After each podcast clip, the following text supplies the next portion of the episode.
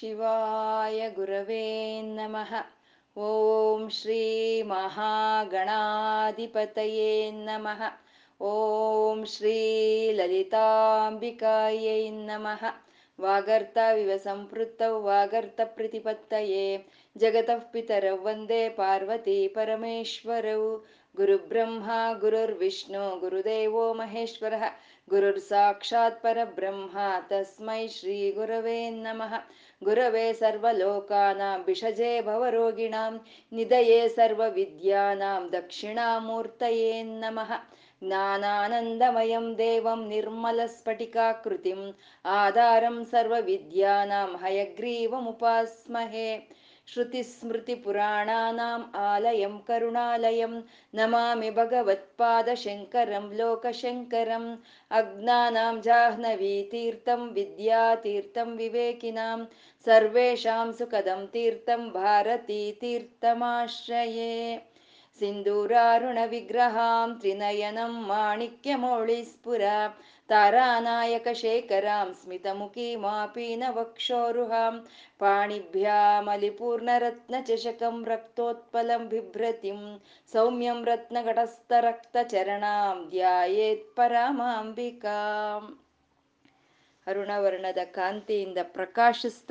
ಮೂರು ನೇತ್ರಗಳನ್ನು ಹೊಂದಿದ್ದು ರತ್ನಮಯವಾದಂಥ ಕಿರೀಟವನ್ನ ಧರಿಸಿ ಕೈಯಲ್ಲಿ ಒಂದು ಕೈಯಲ್ಲಿ ಅಮೃತ ಭಾಂಡವನ್ನು ಇನ್ನೊಂದು ಕೈಯಲ್ಲಿ ಪದ್ಮವನ್ನ ಧರಿಸಿ ಮಂದಸ್ಮಿತಳಾದಂಥ ಆ ತಾಯಿಯನ್ನ ನಮ್ಮ ಹೃದಯಕ್ಕೆ ಆಹ್ವಾನಿಸ್ತಾ ಅವಳಿಗೊಂದು ನಮಸ್ಕಾರವನ್ನ ತಿಳಿಸ್ಕೊಳ್ಳೋಣ.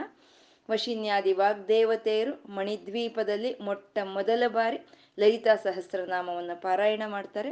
ಅದನ್ನ ಹೈಗ್ರೀವರು ಅಗಸ್ತ್ರಿಗೆ ಹೇಳ್ತಾರೆ. ಅಗಸ್ತ್ರಿಂದ ಎಲ್ಲರಿಗೂ ಬಂದು ಸೇರ್ತಾ ಇದೆ. ಅಮ್ಮ ಶ್ರೀಮಾತ, ಶ್ರೀ ಮಹಾರಾಜ್ನಿ ಶ್ರೀಮ ಸಿಂಹಾಸನೇಶ್ವರಿ. ಸೃಷ್ಟಿ ಸ್ಥಿತಿ ಲಯ ಕಾರಿಣಿಯಾದಂಥ ಅಮ್ಮನವರು ಚಿದಗ್ನಿ ಕುಂಡದಲ್ಲಿ ಬಂಡಾಸುರನ ಸಂ, ಸಂಹಾರಕ್ಕಾಗಿ ಎದ್ದು ಬರ್ತಾರೆ. ಆಗ ಬಂದಂಥ ಅಮ್ಮನವರ ನಾಮ, ರೂಪ, ಲೀಲ, ತತ್ವ, ಮಂತ್ರ, ಯೋಗ ವೈಭವಗಳಿಗಿಂದ ವರ್ಣಿಸ್ತಾ ಇದ್ದಾರೆ ವಶಿನ್ಯಾದಿ ವಾಗ್ದೇವತೆಯರು. ಅಮ್ಮನವರು ಒಂದು ವಿಗ್ರಹ, ಒಂದು ಸ್ಥೂಲ ವಿಗ್ರಹ ಮಂತ್ರ, ಆ ಕುಂಡಲಿನಿ ಶಕ್ತಿ, ಅದನ್ನ ಉಪಾಸನಾ ಬ್ರಹ್ಮ ಅಂತ ಹೇಳ್ತೀವಿ. ಅಂದ್ರೆ ನಾವು ಧ್ಯಾನಿಸ್ಕೋಬಹುದು ಜಪಿಸ್ಕೋಬಹುದು ಅದನ್ನ ಅನುಭವಿಸಬಹುದು. ಅದನ್ನ ಉಪಾಸನಾ ಬ್ರಹ್ಮ ಅಂತ ಹೇಳ್ತೀವಿ. ಅದನ್ನ ಮೆಡಿಟೇಷನ್ ಅಂತ ಹೇಳ್ತೀವಿ. ಮೆಡಿಟೇಷನ್ ಮಾಡಿದಾಗ ನಮ್ಗೆ ರಿಯಲೈಸೇಷನ್ ಆಗುತ್ತೆ. ಅಂದ್ರೆ ಸತ್ಯ ಏನು ಅಂತ ತಿಳಿಯುತ್ತೆ.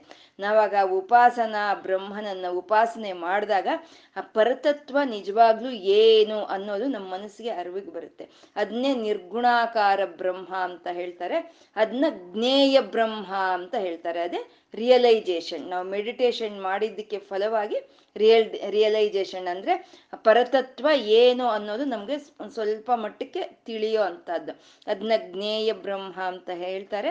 ಅದನ್ನ ಉಪನಿಷತ್ ಪ್ರತಿಪಾದ್ಯವಾದಂಥ ಬ್ರಹ್ಮ ಅಂತ ಹೇಳ್ತಾರೆ. ಅಂದ್ರೆ ವೇದಗಳು ಎಲ್ಲ ಪರ, ಪರತತ್ವವನ್ನ ತಿಳಿಸ್ಕೊಡುವಾಗ ಉದಾಹರಣೆಗಳು ಕೊಡುತ್ತೆ. ಸ್ಥೂಲವಾಗಿ ವರ್ಣನೆ ಮಾಡುತ್ತೆ. ಕಥೆಗಳ ರೂಪದಲ್ಲಿ ಕೊಡುತ್ತೆ. ಆದ್ರೆ ಉಪನಿಷತ್ ಅನ್ನೋದು ಯಾವ ಶರೀರವೂ ಇಲ್ಲ, ಯಾವ ಆಕಾರವೂ ಇಲ್ಲ, ಯಾವ ಉದಾಹರಣೆನೂ ಇಲ್ಲ. ಅದು ಹೇಗಿದ್ರೆ ಹಾಗೆ ನಮ್ಗೆ ತಂದ್ಕೊಡುತ್ತೆ. ಅದಕ್ಕೆ ಉಪನಿಷತ್ ಪ್ರತಿಪಾದ್ಯವಾದಂಥ ನಿರ್ಗುಣಾಕಾರ ಪರಬ್ರಹ್ಮನು ಅಂದ್ರೆ ಜ್ಞೇಯ ಬ್ರಹ್ಮ. ಅಂದ್ರೆ ಅದನ್ನ ನಾವೇನಿದ್ರು ಜ್ಞಾನ, ವಿಚಾರಣೆಯ ಮೂಲಕ ನಾವು ಅದು ಹೀಗೆ ಅಂತ ತಿಳ್ಕೋಬಹುದು ಅಷ್ಟೇ ಅದು ಅಂತ. ಜ್ಞೇ, ಉಪಾಸನಾ ಬ್ರಹ್ಮವನ್ನು ತೋರಿಸಿದ್ರು. ಜ್ಞೇಯ ಬ್ರಹ್ಮವನ್ನು ತೋರಿಸಿದ್ರು. ನಾವು ಭಗವಂತನ ಬಗ್ಗೆ ತಿಳ್ಕೋಬೇಕು ಅಂದಾಗ, ಭಗವಂತನ ತತ್ವಗಳ ಬಗ್ಗೆ ನಾವು ಮಾತಾಡ್ಕೋಬೇಕು ಅಂದಾಗ, ಯಾವಾಗ್ಲೂ ನಾವು ಒಂದೇ ಉದಾಹರಣೆಯನ್ನ ಹೇಳ್ಕೊಳ್ತಾ ಇರ್ಬೇಕು. ಒಂದೇ, ಇವಾಗೊಂದು, ಇನ್ನೊಂದೊಂದು ಇನ್ನೊಂದೊಂದು ಹೇಳ್ಕೊಳ್ತಾ ಇದ್ರೆ ನಮ್ ಸರಿಯಾಗಿ ಹೋಗಲ್ಲ. ಯಾವಾಗ್ಲೂ ಒಂದೇ ರೀತಿಯಾದ ಉದಾಹರಣೆಗಳನ್ನ ನಾವು ಹೇಳ್ಕೊಳ್ತಾ ಇರ್ಬೇಕು. ಇವಾಗಾಗ್ಲೇ ಹೇಳ್ಕೊಂಡಿದ್ದೀವಿ, ಅಮ್ಮ ಸೂಪರ್ ಮಾರ್ಕೆಟ್ ಅಂತ ಹೇಳ್ಕೊಂಡಿದ್ದೀವಿ. ಅಂದ್ರೆ ಹೋಲ್ಸೇಲ್ ಮಾರ್ಕೆಟ್ ಅಮ್ಮ. ಅಂದ್ರೆ ಆ ಪರತತ್ವದಲ್ಲಿ ಏನು ಇದೆಯೋ ಆ ಗುಣಗಳೇ ಇಲ್ಲಿ ನಮ್ಗೆ ಒಂದು ರಿಟೈಲ್ ಮಾರ್ಕೆಟ್ ಅಲ್ಲಿ ಬರುತ್ತೆ. ಅಂದ್ರೆ ಆ ಪರತತ್ವದಲ್ಲಿ ಏನು ಲಕ್ಷಣ ಇದೆಯೋ, ಏನು ಶಕ್ತಿ ಇದೆಯೋ, ಏನು ಗುಣಗಳಿದೆಯೋ ಇಲ್ಲಿ ಪ್ರಕೃತಿಯಲ್ಲಿ, ಪ್ರಾಣಿಗಳಲ್ಲಿ ಅದೇ ವ್ಯಾಪಿಸ್ಕೊಳ್ಳೋ ಅಂಥದ್ದು ಅಂದ್ರೆ ಪ್ರಪಂಚದಲ್ಲಿ ಏನೇನ್ ಇದೆಯೋ ಏನೇನ್ ಇದೆಯೋ ಅದೆಲ್ಲ ಪರತತ್ವದಲ್ಲಿ ಇದೆ. ಯಾಕೆಂದ್ರೆ ರಿಟೈಲ್ ಮಾರ್ಕೆಟಲ್ಲಿ ಏನಿರು ಹೋಲ್ಸೇಲ್ ಮಾರ್ಕೆಟಲ್ಲಿ ಏನಿರುತ್ತೋ ಅದೇ ರಿಟೈಲ್ಗೆ ಬರುತ್ತೆ. ಅಲ್ಲಿ ಇಲ್ದಲೇ ಇರೋದು ಇಲ್ಲಿ ಬರೋಕ್ ಸಾಧ್ಯ ಇಲ್ಲ. ಹಾಗೆ ಅಲ್ಲಿ ಇಲ್ದಲೇ ಇರೋದು ಯಾವುದು ಪ್ರಪಂಚದಲ್ಲಿ ಇಲ್ಲ. ಇನ್ನು ಪರತತ್ವದಲ್ಲಿ ಇರೋದು ಬೇಕಾದ್ರೆ ಪ್ರಪಂಚದಲ್ಲಿ ಇಲ್ದಲೇ ಇರಬಹುದು. ಹಾಗೆ ನಾವು ಹೇಳ್ಕೋಬೇಕಾದ್ರೆ, ಈ ಪ್ರಪಂಚದಲ್ಲಿ ಅಂದ್ರೆ ನಮ್ಮ ಮನೆಗಳಂತ ಇಟ್ಕೊಳ್ಳೋಣ. ನಮ್ಮ ಮನೆಗಳಲ್ಲಿ, ನಮ್ಮ ಮನೆಗಳಿಗೆ ಬೆಳಕು ಕೊಡ್ತಾ ಇರೋ ಅಂಥದ್ದನ್ನ ವಿದ್ಯುತ್ ಶಕ್ತಿ ಅಂತ ನಾವು ಹೇಳ್ತೀವಿ. ನಮ್ಮ ಮನೆಗಳಿಗೆ ಬೆಳಕು ಕೊಡ್ತಾ ಇದೆ. ನಮ್ಮ ಮನೆಗಳಲ್ಲಿ ಇರೋ ಅಂತ ವಿದ್ಯುತ್ ಉಪಕರಣಗಳು ಎಲ್ಲ ಕೆಲಸ ಮಾಡೋ ಹಾಗೆ ಮಾಡ್ತಾ ಇದೆ. ಅದನ್ನ ನಾವು ವಿದ್ಯುತ್ ಶಕ್ತಿ ಅಂತ ಹೇಳ್ತೀವಿ. ಇದು ನಿಜವಾಗ್ಲೂ ಮನುಷ್ಯನ ಒಂದು ಸಾಧನೆ ಅಂತಾನೆ ಹೇಳ್ಕೋಬೇಕು. ಅದು ಇದೆ. ಆ ಇರೋಂಥ ವಿದ್ಯುತ್ ಶಕ್ತಿಯನ್ನ ಆ ಪರ್ವ ಭಗವಂತ ಕೊಟ್ಟಿರೋಂಥ ಬುದ್ಧಿಯಿಂದ ಅವ್ನು ಕಂಡು ಆ ವಿದ್ಯುತ್ ಶಕ್ತಿಯನ್ನ. ಅದೇ ನಮ್ಮ ಮನೆಗಳನ್ನ ಬೆಳಗಿಸ್ತಾ ಇದೆ. ಅದೇ ನಮ್ಮ ವಿದ್ಯುತ್ ಉಪಕರಣಗಳನ್ನ ಕೆಲಸ ಮಾಡಿಸ್ತಾ ಇದೆ ಅಂತ ಅವನು, ಅವ್ನು ಕಂಡು ಹಿಡ್ಕೊಂಡಿದ್ದಾನೆ ಅದೇ ಅದೇ ಒಂದು ಶಕ್ತಿ, ವಿದ್ಯುತ್ ಶಕ್ತಿ ಅಂದ್ರೆ ಅದು ಶಕ್ತಿ ಅಂತ. ಆ ಶಕ್ತಿನೇ ಚಿಚ್ಚಕ್ತಿ ಅಂತ ನಾವು ಹೇಳ್ತೀವಿ. ಪರಮಾತ್ಮನಲ್ಲಿ ಇರೋ ಅಂತ ಚಿಚ್ಚಕ್ತಿ ಅದೇ ಶಕ್ತಿ ಅಂತ ಹೇಳ್ತೀವಿ. ಆ ಈ ವಿದ್ಯುತ್ ಶಕ್ತಿ ಅನ್ನೋದು ಮನೆಯನ್ನ ಬೆಳಗಿಸಿದ್ರೆ, ವಿದ್ಯುತ್ ಉಪಕರಣಗಳನ್ನ ಕೆಲಸ ಮಾಡೋ ಹಾಗೆ ಮಾಡಿದ್ರೆ, ಆ ಚಿಚ್ಚಕ್ತಿ ಅನ್ನೋದು ಈ ಪ್ರಪಂಚವನ್ನೆಲ್ಲ ಬೆಳಗಿಸ್ತಾ ಇದೆ. ಈ ಪ್ರಪಂಚದಲ್ಲಿ ಇರೋ ಅಂತ ಪ್ರಾಣಿ ಪ್ರಕೃತಿಗಳು ಕೆಲಸ ಹಾಗೆ, ಕೆಲಸ ಮಾಡೋ ಹಾಗೆ ಮಾಡ್ತಾ ಇದೆ ಅಂತ ಅದು. ಚಿಚ್ಚಕ್ತಿ ಇದು ವಿದ್ಯುತ್ ಶಕ್ತಿ. ಇವಾಗ ಎರಡಕ್ಕೂ ಇರೋ ಅಂತ ಒಂದು ಸಾ, ಹೋಲಿಕೆಗಳನ್ನ ನಾವು ನೋಡ್ಕೊಂಡ್ರೆ ಪರತತ್ವ ಏನು ಅನ್ನೋದು ಒಂದು ಸ್ವಲ್ಪ ಮಟ್ಟಿಗೆ ನಮ್ಗೆ ಅರ್ಥ ಆಗುತ್ತೆ. ಆ ಕರೆಂಟ್ ಇದೆ. ನಮ್ಮ ಮನೆಗೆ ಒಂದು ಬೆಳಕನ್ನು ಕೊಡ್ತಾ ಇರೋವಂಥ ಕರೆಂಟ್ ನಮ್ಮ ಮನೆಯಲ್ಲಿ ಇರೋವಂಥ ಎಕ್ವಿಪ್ಮೆಂಟ್ಸ್ ಕೆಲಸ ಮಾಡಿಸ್ತಾ ಇರೋವಂಥ ಕರೆಂಟ್ ಅದಕ್ಕೆ ಏನಾದ್ರೂ ಒಂದು ಆಕಾರ ಅಂತ ಇದೆಯಾ? ನಿರಾಕಾರ. ಅದಕ್ಕೆ ಯಾವುದು ಆಕಾರ ಇಲ್ಲ. ಅಥವಾ ಅದಕ್ಕೆ ಏನಾದ್ರೂ ಗುಣಗಳಿದೆಯಾ? ಕರೆಂಟ್ಗೆ ಏನಾದ್ರೂ ಗುಣಗಳಿದೆಯಾ? ಯಾವ ಗುಣಗಳು ಇಲ್ಲ. ಅಥವಾ ಅದಕ್ಕೆ ಏನಾದ್ರೂ ಉಪಾಧಿ ಬೇಕಾಗಿದೆಯಾ? ಅಂದ್ರೆ ಒಂದು ಬಲ್ಬ್ ಆಗಬಹುದು, ಮತ್ತೆ ಇನ್ನೊಂದು ಫ್ಯಾನು ಇಂಥವೆಲ್ಲ ಉಪಾಧಿಗಳು. ಅವು ಕರೆಂಟ್ ಅದಕ್ಕೆ ಬೇಕೇ ಹೊರತು ವಿದ್ಯುತ್ ಶಕ್ತಿಗೆ ಯಾವುದು ಅವಶ್ಯಕತೆ ಇಲ್ವಾ? ಅದೇ ನಿರುಪಾಧಿ ಅಂತ ಹೇಳೋದು. ಆ ಕರೆಂಟ್ ಮೇಲೆ ನಮ್ಮ ಮನೆ ಅನ್ನೋದು ಆಧಾರ ಪಟ್ಕೊಂಡಿರುತ್ತೆ. ಆದ್ರೆ ಅದು ಯಾವ್ದ್ರ ಮೇಲೆ ಆದ್ರೂ ಆಧಾರ ಪಟ್ಕೊಂಡಿದೀಯಾ? ಇಲ್ಲ ಅಂತ. ಅದಕ್ಕೆ ನಾಮವೂ ಇಲ್ಲ, ರೂಪವೂ ಇಲ್ಲ, ಅದು ಯಾವುದ್ರ ಮೇಲೆ ಆಧಾರ ಪಟ್ಕೊಂಡಿಲ್ಲ, ಅದಕ್ಕೆ ಯಾವುದು ಗುಣಗಳು ಇಲ್ಲ. ಹೋಗ್ಲಿ, ಅದಕ್ಕೇನು ಕಾಮ? ಅಂದ್ರೆ ಏನಾದ್ರೂ ಒಂದು ಕೋರಿಕೆ ಇದೆಯಾ? ಕರೆಂಟ್ಗೆ ಏನು ಕೋರಿಕೆ ಇದೆ? ಫ್ಯಾನ್ ತಿರುಗಿದ್ರೆ ಎಷ್ಟು ಬಿಟ್ರೆ ಎಷ್ಟು ಅದಕ್ಕೆ? ಫ್ರಿಡ್ಜ್ ಕೆಲಸ ಮಾಡಿದ್ರೆ ಎಷ್ಟು ಬಿಟ್ರೆ ಎಷ್ಟು? ಅದಕ್ಕೆ ಯಾವುದು ಕೋರಿಕೆಗಳು ಇಲ್ಲ ಅಂತ, ನಿಷ್ಕಾಮ ಅಂತ. ಈ ಎಲ್ಲ ಗುಣಗಳು ಕರೆಂಟ್ ಹೇಗಿದೆಯೋ ಹಾಗೆ ಚಿಚ್ಚೆಕ್ತಿಗುನು. ಅಂದ್ರೆ ಆ ಪರತತ್ವ ಅನ್ನೋದು ಅದೇ ಅದು ನಿರಾಧಾರ ಯಾವ್ದ್ರ ಮೇಲೆ ಆಧರಿಸ್ಕೊಂಡಿಲ್ಲ ಕರೆಂಟ್ ಯಾವ ರೀತಿ ಆಧರಿಸ್ಕೊಂಡಿಲ್ವೋ ಆ ರೀತಿ ಆ ಚಿಚ್ಚಕ್ತಿನೂ ಯಾರನ್ನೂ ಆಧರಿಸ್ಕೊಂಡಿಲ್ಲ. ಅದಕ್ಕೆ ಯಾವುದು ಆಕಾರ ಇಲ್ಲ. ಅದು ಯಾವುದು ಶರೀರಗಳ ಮೇಲೆ ಆಧಾರ ಪಟ್ಕೊಂಡಿಲ್ಲ. ಯಾವ ಗುಣಗಳು ಇಲ್ಲ ಅದರಲ್ಲಿ. ಅದು ನಿಷ್ಕಾಮ, ಯಾವುದು ಅದಕ್ಕೆ ಕಾಮವೂ ಇಲ್ಲ ಅಂತ. ನಾವು ಈ ವಿದ್ಯುತ್ ಶಕ್ತಿಯನ್ನ ಗಮನಿಸಿದ್ರೆ ಆ ಚಿಚ್ಚಕ್ತಿ ಎಂತದು ಅನ್ನೋದು ಒಂದು ಸ್ವಲ್ಪ ನಮ್ಗೆ ಅರ್ಥ ಆಗುತ್ತೆ ಅಲ್ವಾ? ಅಂದ್ರೆ ಪರತತ್ವ ಅಂತಂದ್ರೆ ಶಕ್ತಿ, ಆ ಶಕ್ತಿ ಸ್ವರೂಪವನ್ನೇ ಪರತತ್ವ, ಪರಮಾತ್ಮ, ಪರಬ್ರಹ್ಮನು ಅಂತ ಹೇಳೋವಂಥದ್ದು ಅಂತ ಹಾಗೆ ಉಪಾಸನೆ ಮಾಡಿದಾಗ ಆ ಪರತತ್ವ ಏನು ಅನ್ನೋದು ನಮಗೆ ಅರ್ಥ ಆಗುತ್ತೆ ಅಂತ ಒಂದು ಒಂದು ಇಪ್ಪತ್ತು ನಾಲ್ಕು ನಾಮಗಳಲ್ಲಿ ನಮಗೆ ತಿಳಿ, ತಿಳಿಸ್ಕೊಟ್ರು. ನಿರಾಧಾರ, ನಿರಂಜನ, ನಿರ್ಲೇಪ ಇಂದ ಆ ನಿರ್ಗುಣ ಬ್ರಹ್ಮನನ್ನು ನಮ್ಗೆ ತೋರಿಸ್ಕೊಟ್ರು. ಆ ರೀತಿ ಉಪಾಸನೆ ಮಾಡ್ತಾ ಆ ಒಂದು ಸ್ಥೂಲ ಶರೀರವನ್ನು ಧ್ಯಾನಿಸ್ತಾ, ಮಂತ್ರವನ್ನು ಜಪಿಸ್ತಾ ಆ ಪರತತ್ವ ಅಂದ್ರೆ ಏನು ಅಂತ ನಮ್ಗೆ ಅರ್ಥ ಮಾಡ್ಕೊಂಡ್ರೆ ಅದರಿಂದ ನಮ್ಗೆ ಬರುವಂತ ಫಲಗಳು ಅಂದ್ರೆ ಹದಿನೇಳು ವಿಧವಾದ ದೋಷಗಳು ನಮ್ಮಿಂದ ಹೊರಟೋಗುತ್ತಂತೆ. ಹದಿನೇಳು ವಿಧವಾದ ದೋಷಗಳು ನಮ್ಮಲ್ಲಿ ಇರುತ್ತೆ ಅಂತ. ಅಂದ್ರೆ ನಮ್ಗೆ ತಕ್ಷಣ ತುಂಬಾ ಸಂತೋಷ ಆಗುತ್ತೆ. ಅಂದ್ರೆ ಹಾಗಾದ್ರೆ ಹದಿನೇಳೇ ದೋಷಗಳ ನನ್ನಲ್ಲಿ ಇರೋದು ಅಂತ ನಮ್ಗೆ ಸಂತೋಷ ಆಗೋಗುತ್ತೆ. ನಮ್ಗ್, ನಮ್ಗೆ ತಿಳಿದಿದೆ ನಮ್ಮಲ್ಲಿ ಅನೇಕವಾದ ದೋಷಗಳು ನಮ್ಮಲ್ಲಿ ಇದೆ ಅಂತ ನಮ್ಗೆ ತಿಳಿದಿದೆ. ಇವಾಗ ವಶಿನ್ಯಾದಿ ವಾಗ್ದೇವತೆಯರು ಹದಿನೇಳು ದೋಷಗಳು ಹೋಗುತ್ತೆ ಅಂತ ಹೇಳ್ತಾ ಇದ್ರೆ ನಮ್ಗೆ ತುಂಬಾ ಸಂತೋಷ ಆಗುತ್ತೆ. ಓಹೋ, ಹದಿನೇಳೇ ದೇಶಗಳೇ, ದೋಷಗಳೇ ನನ್ನಲ್ಲಿ ಇರೋದು ಅಂತ. ಅಂದ್ರೆ ಆ ಹದಿನೇಳು ದೋಷಗಳೇ ಮೂಲವಾದಂಥದ್ದು ಆ ಹದಿನೇಳು ದೋಷಗಳಿಂದ ಅನೇಕವಾದಂಥ ಒಂದು ಪರಿಣಾಮ ಬೀಳೋ ಅಂಥದ್ದು ಅನೇಕವಾದ ದೋಷಗಳಿಗೆ ನಮಗೆ ಆಪಾದನೆ ಆಗೋ ಅಂಥದ್ದು ಇವು ಹದಿನೇಳು ದೋಷಗಳು ಅಂತ. ಯಾವಾಗ ಭಗವಂತನನ್ನ ನಾವು ಉಪಾಸನೆ ಮಾಡ್ತೀವೋ, ಅವಾಗ ನಮ್ಮಲ್ಲಿ ಇರೋವಂಥ ಈ ಹದಿನೇಳು ದೋಷಗಳು ಹೋಗಿ ನಾವು ಅಂದ್ರೆ ಏನು ಅನ್ನೋದು ನಮ್ಗೆ ಚೆನ್ನಾಗಿ ಅರ್ಥ ಆಗುತ್ತೆ. ಈ ದೋಷಗಳು ನಮ್ಮಲ್ಲಿ ಇರೋವರೆಗೂ ನಮ್ಮ ಆತ್ಮ ಸಾಕ್ಷಾತ್ಕಾರ ನಮ್ಗಾಗಲ್ಲ ನಾವು ಏನು ಅನ್ನೋದು ನಮ್ಗೆ ಅರ್ಥ ಆಗಲ್ಲ ಈ ಹದಿನೇಳು ದೋಷಗಳು ನಮ್ಮಲ್ಲಿ ಇರೋವರೆಗೂ. ಇವಾಗ ಒಂದು ಕನ್ನಡಿ ಇದೆ. ಕನ್ನಡಿ ಮುಂದೆ ನಿಂತ್ಕೊಂಡಿದ್ದೀವಿ ನಾವು. ಆ ಕನ್ನಡಿ ಶುಭ್ರವಾಗಿದ್ರೆ ನಾವು ಆ ಕನ್ನಡಿಯಲ್ಲಿ ಕಾಣಿಸ್ತೀವಿ. ಇಲ್ಲ ಅದಕ್ಕೊಂದು ಎಣ್ಣೆನೋ, ಇನ್ನೊಂದು, ಮತ್ತೊಂದು ಕೊಳೆ ಎಲ್ಲ ಮೆತ್ಕೊಂಡಿದ್ರೆ ನಮ್ಮ ಒಂದು ಇಮೇಜ್ ಅನ್ನೋದು ಅಲ್ಲಿ ಸರಿಯಾಗಿ ಕಾಣಿಸೋದಿಲ್ಲ. ಹಾಗೆ ಈ ಎಲ್ಲ ಈ ಹದಿನೇಳು ವಿಧವಾದಂಥ ದೋಷಗಳು ಇವು ಎಂಥದ್ದು ಅಂತಂದ್ರೆ ಹುಳುಗಳಿದ್ದಾಗೆ, ಇವು ಇವು ಹುಳುಗಳಿದ್ದಾಗೆ.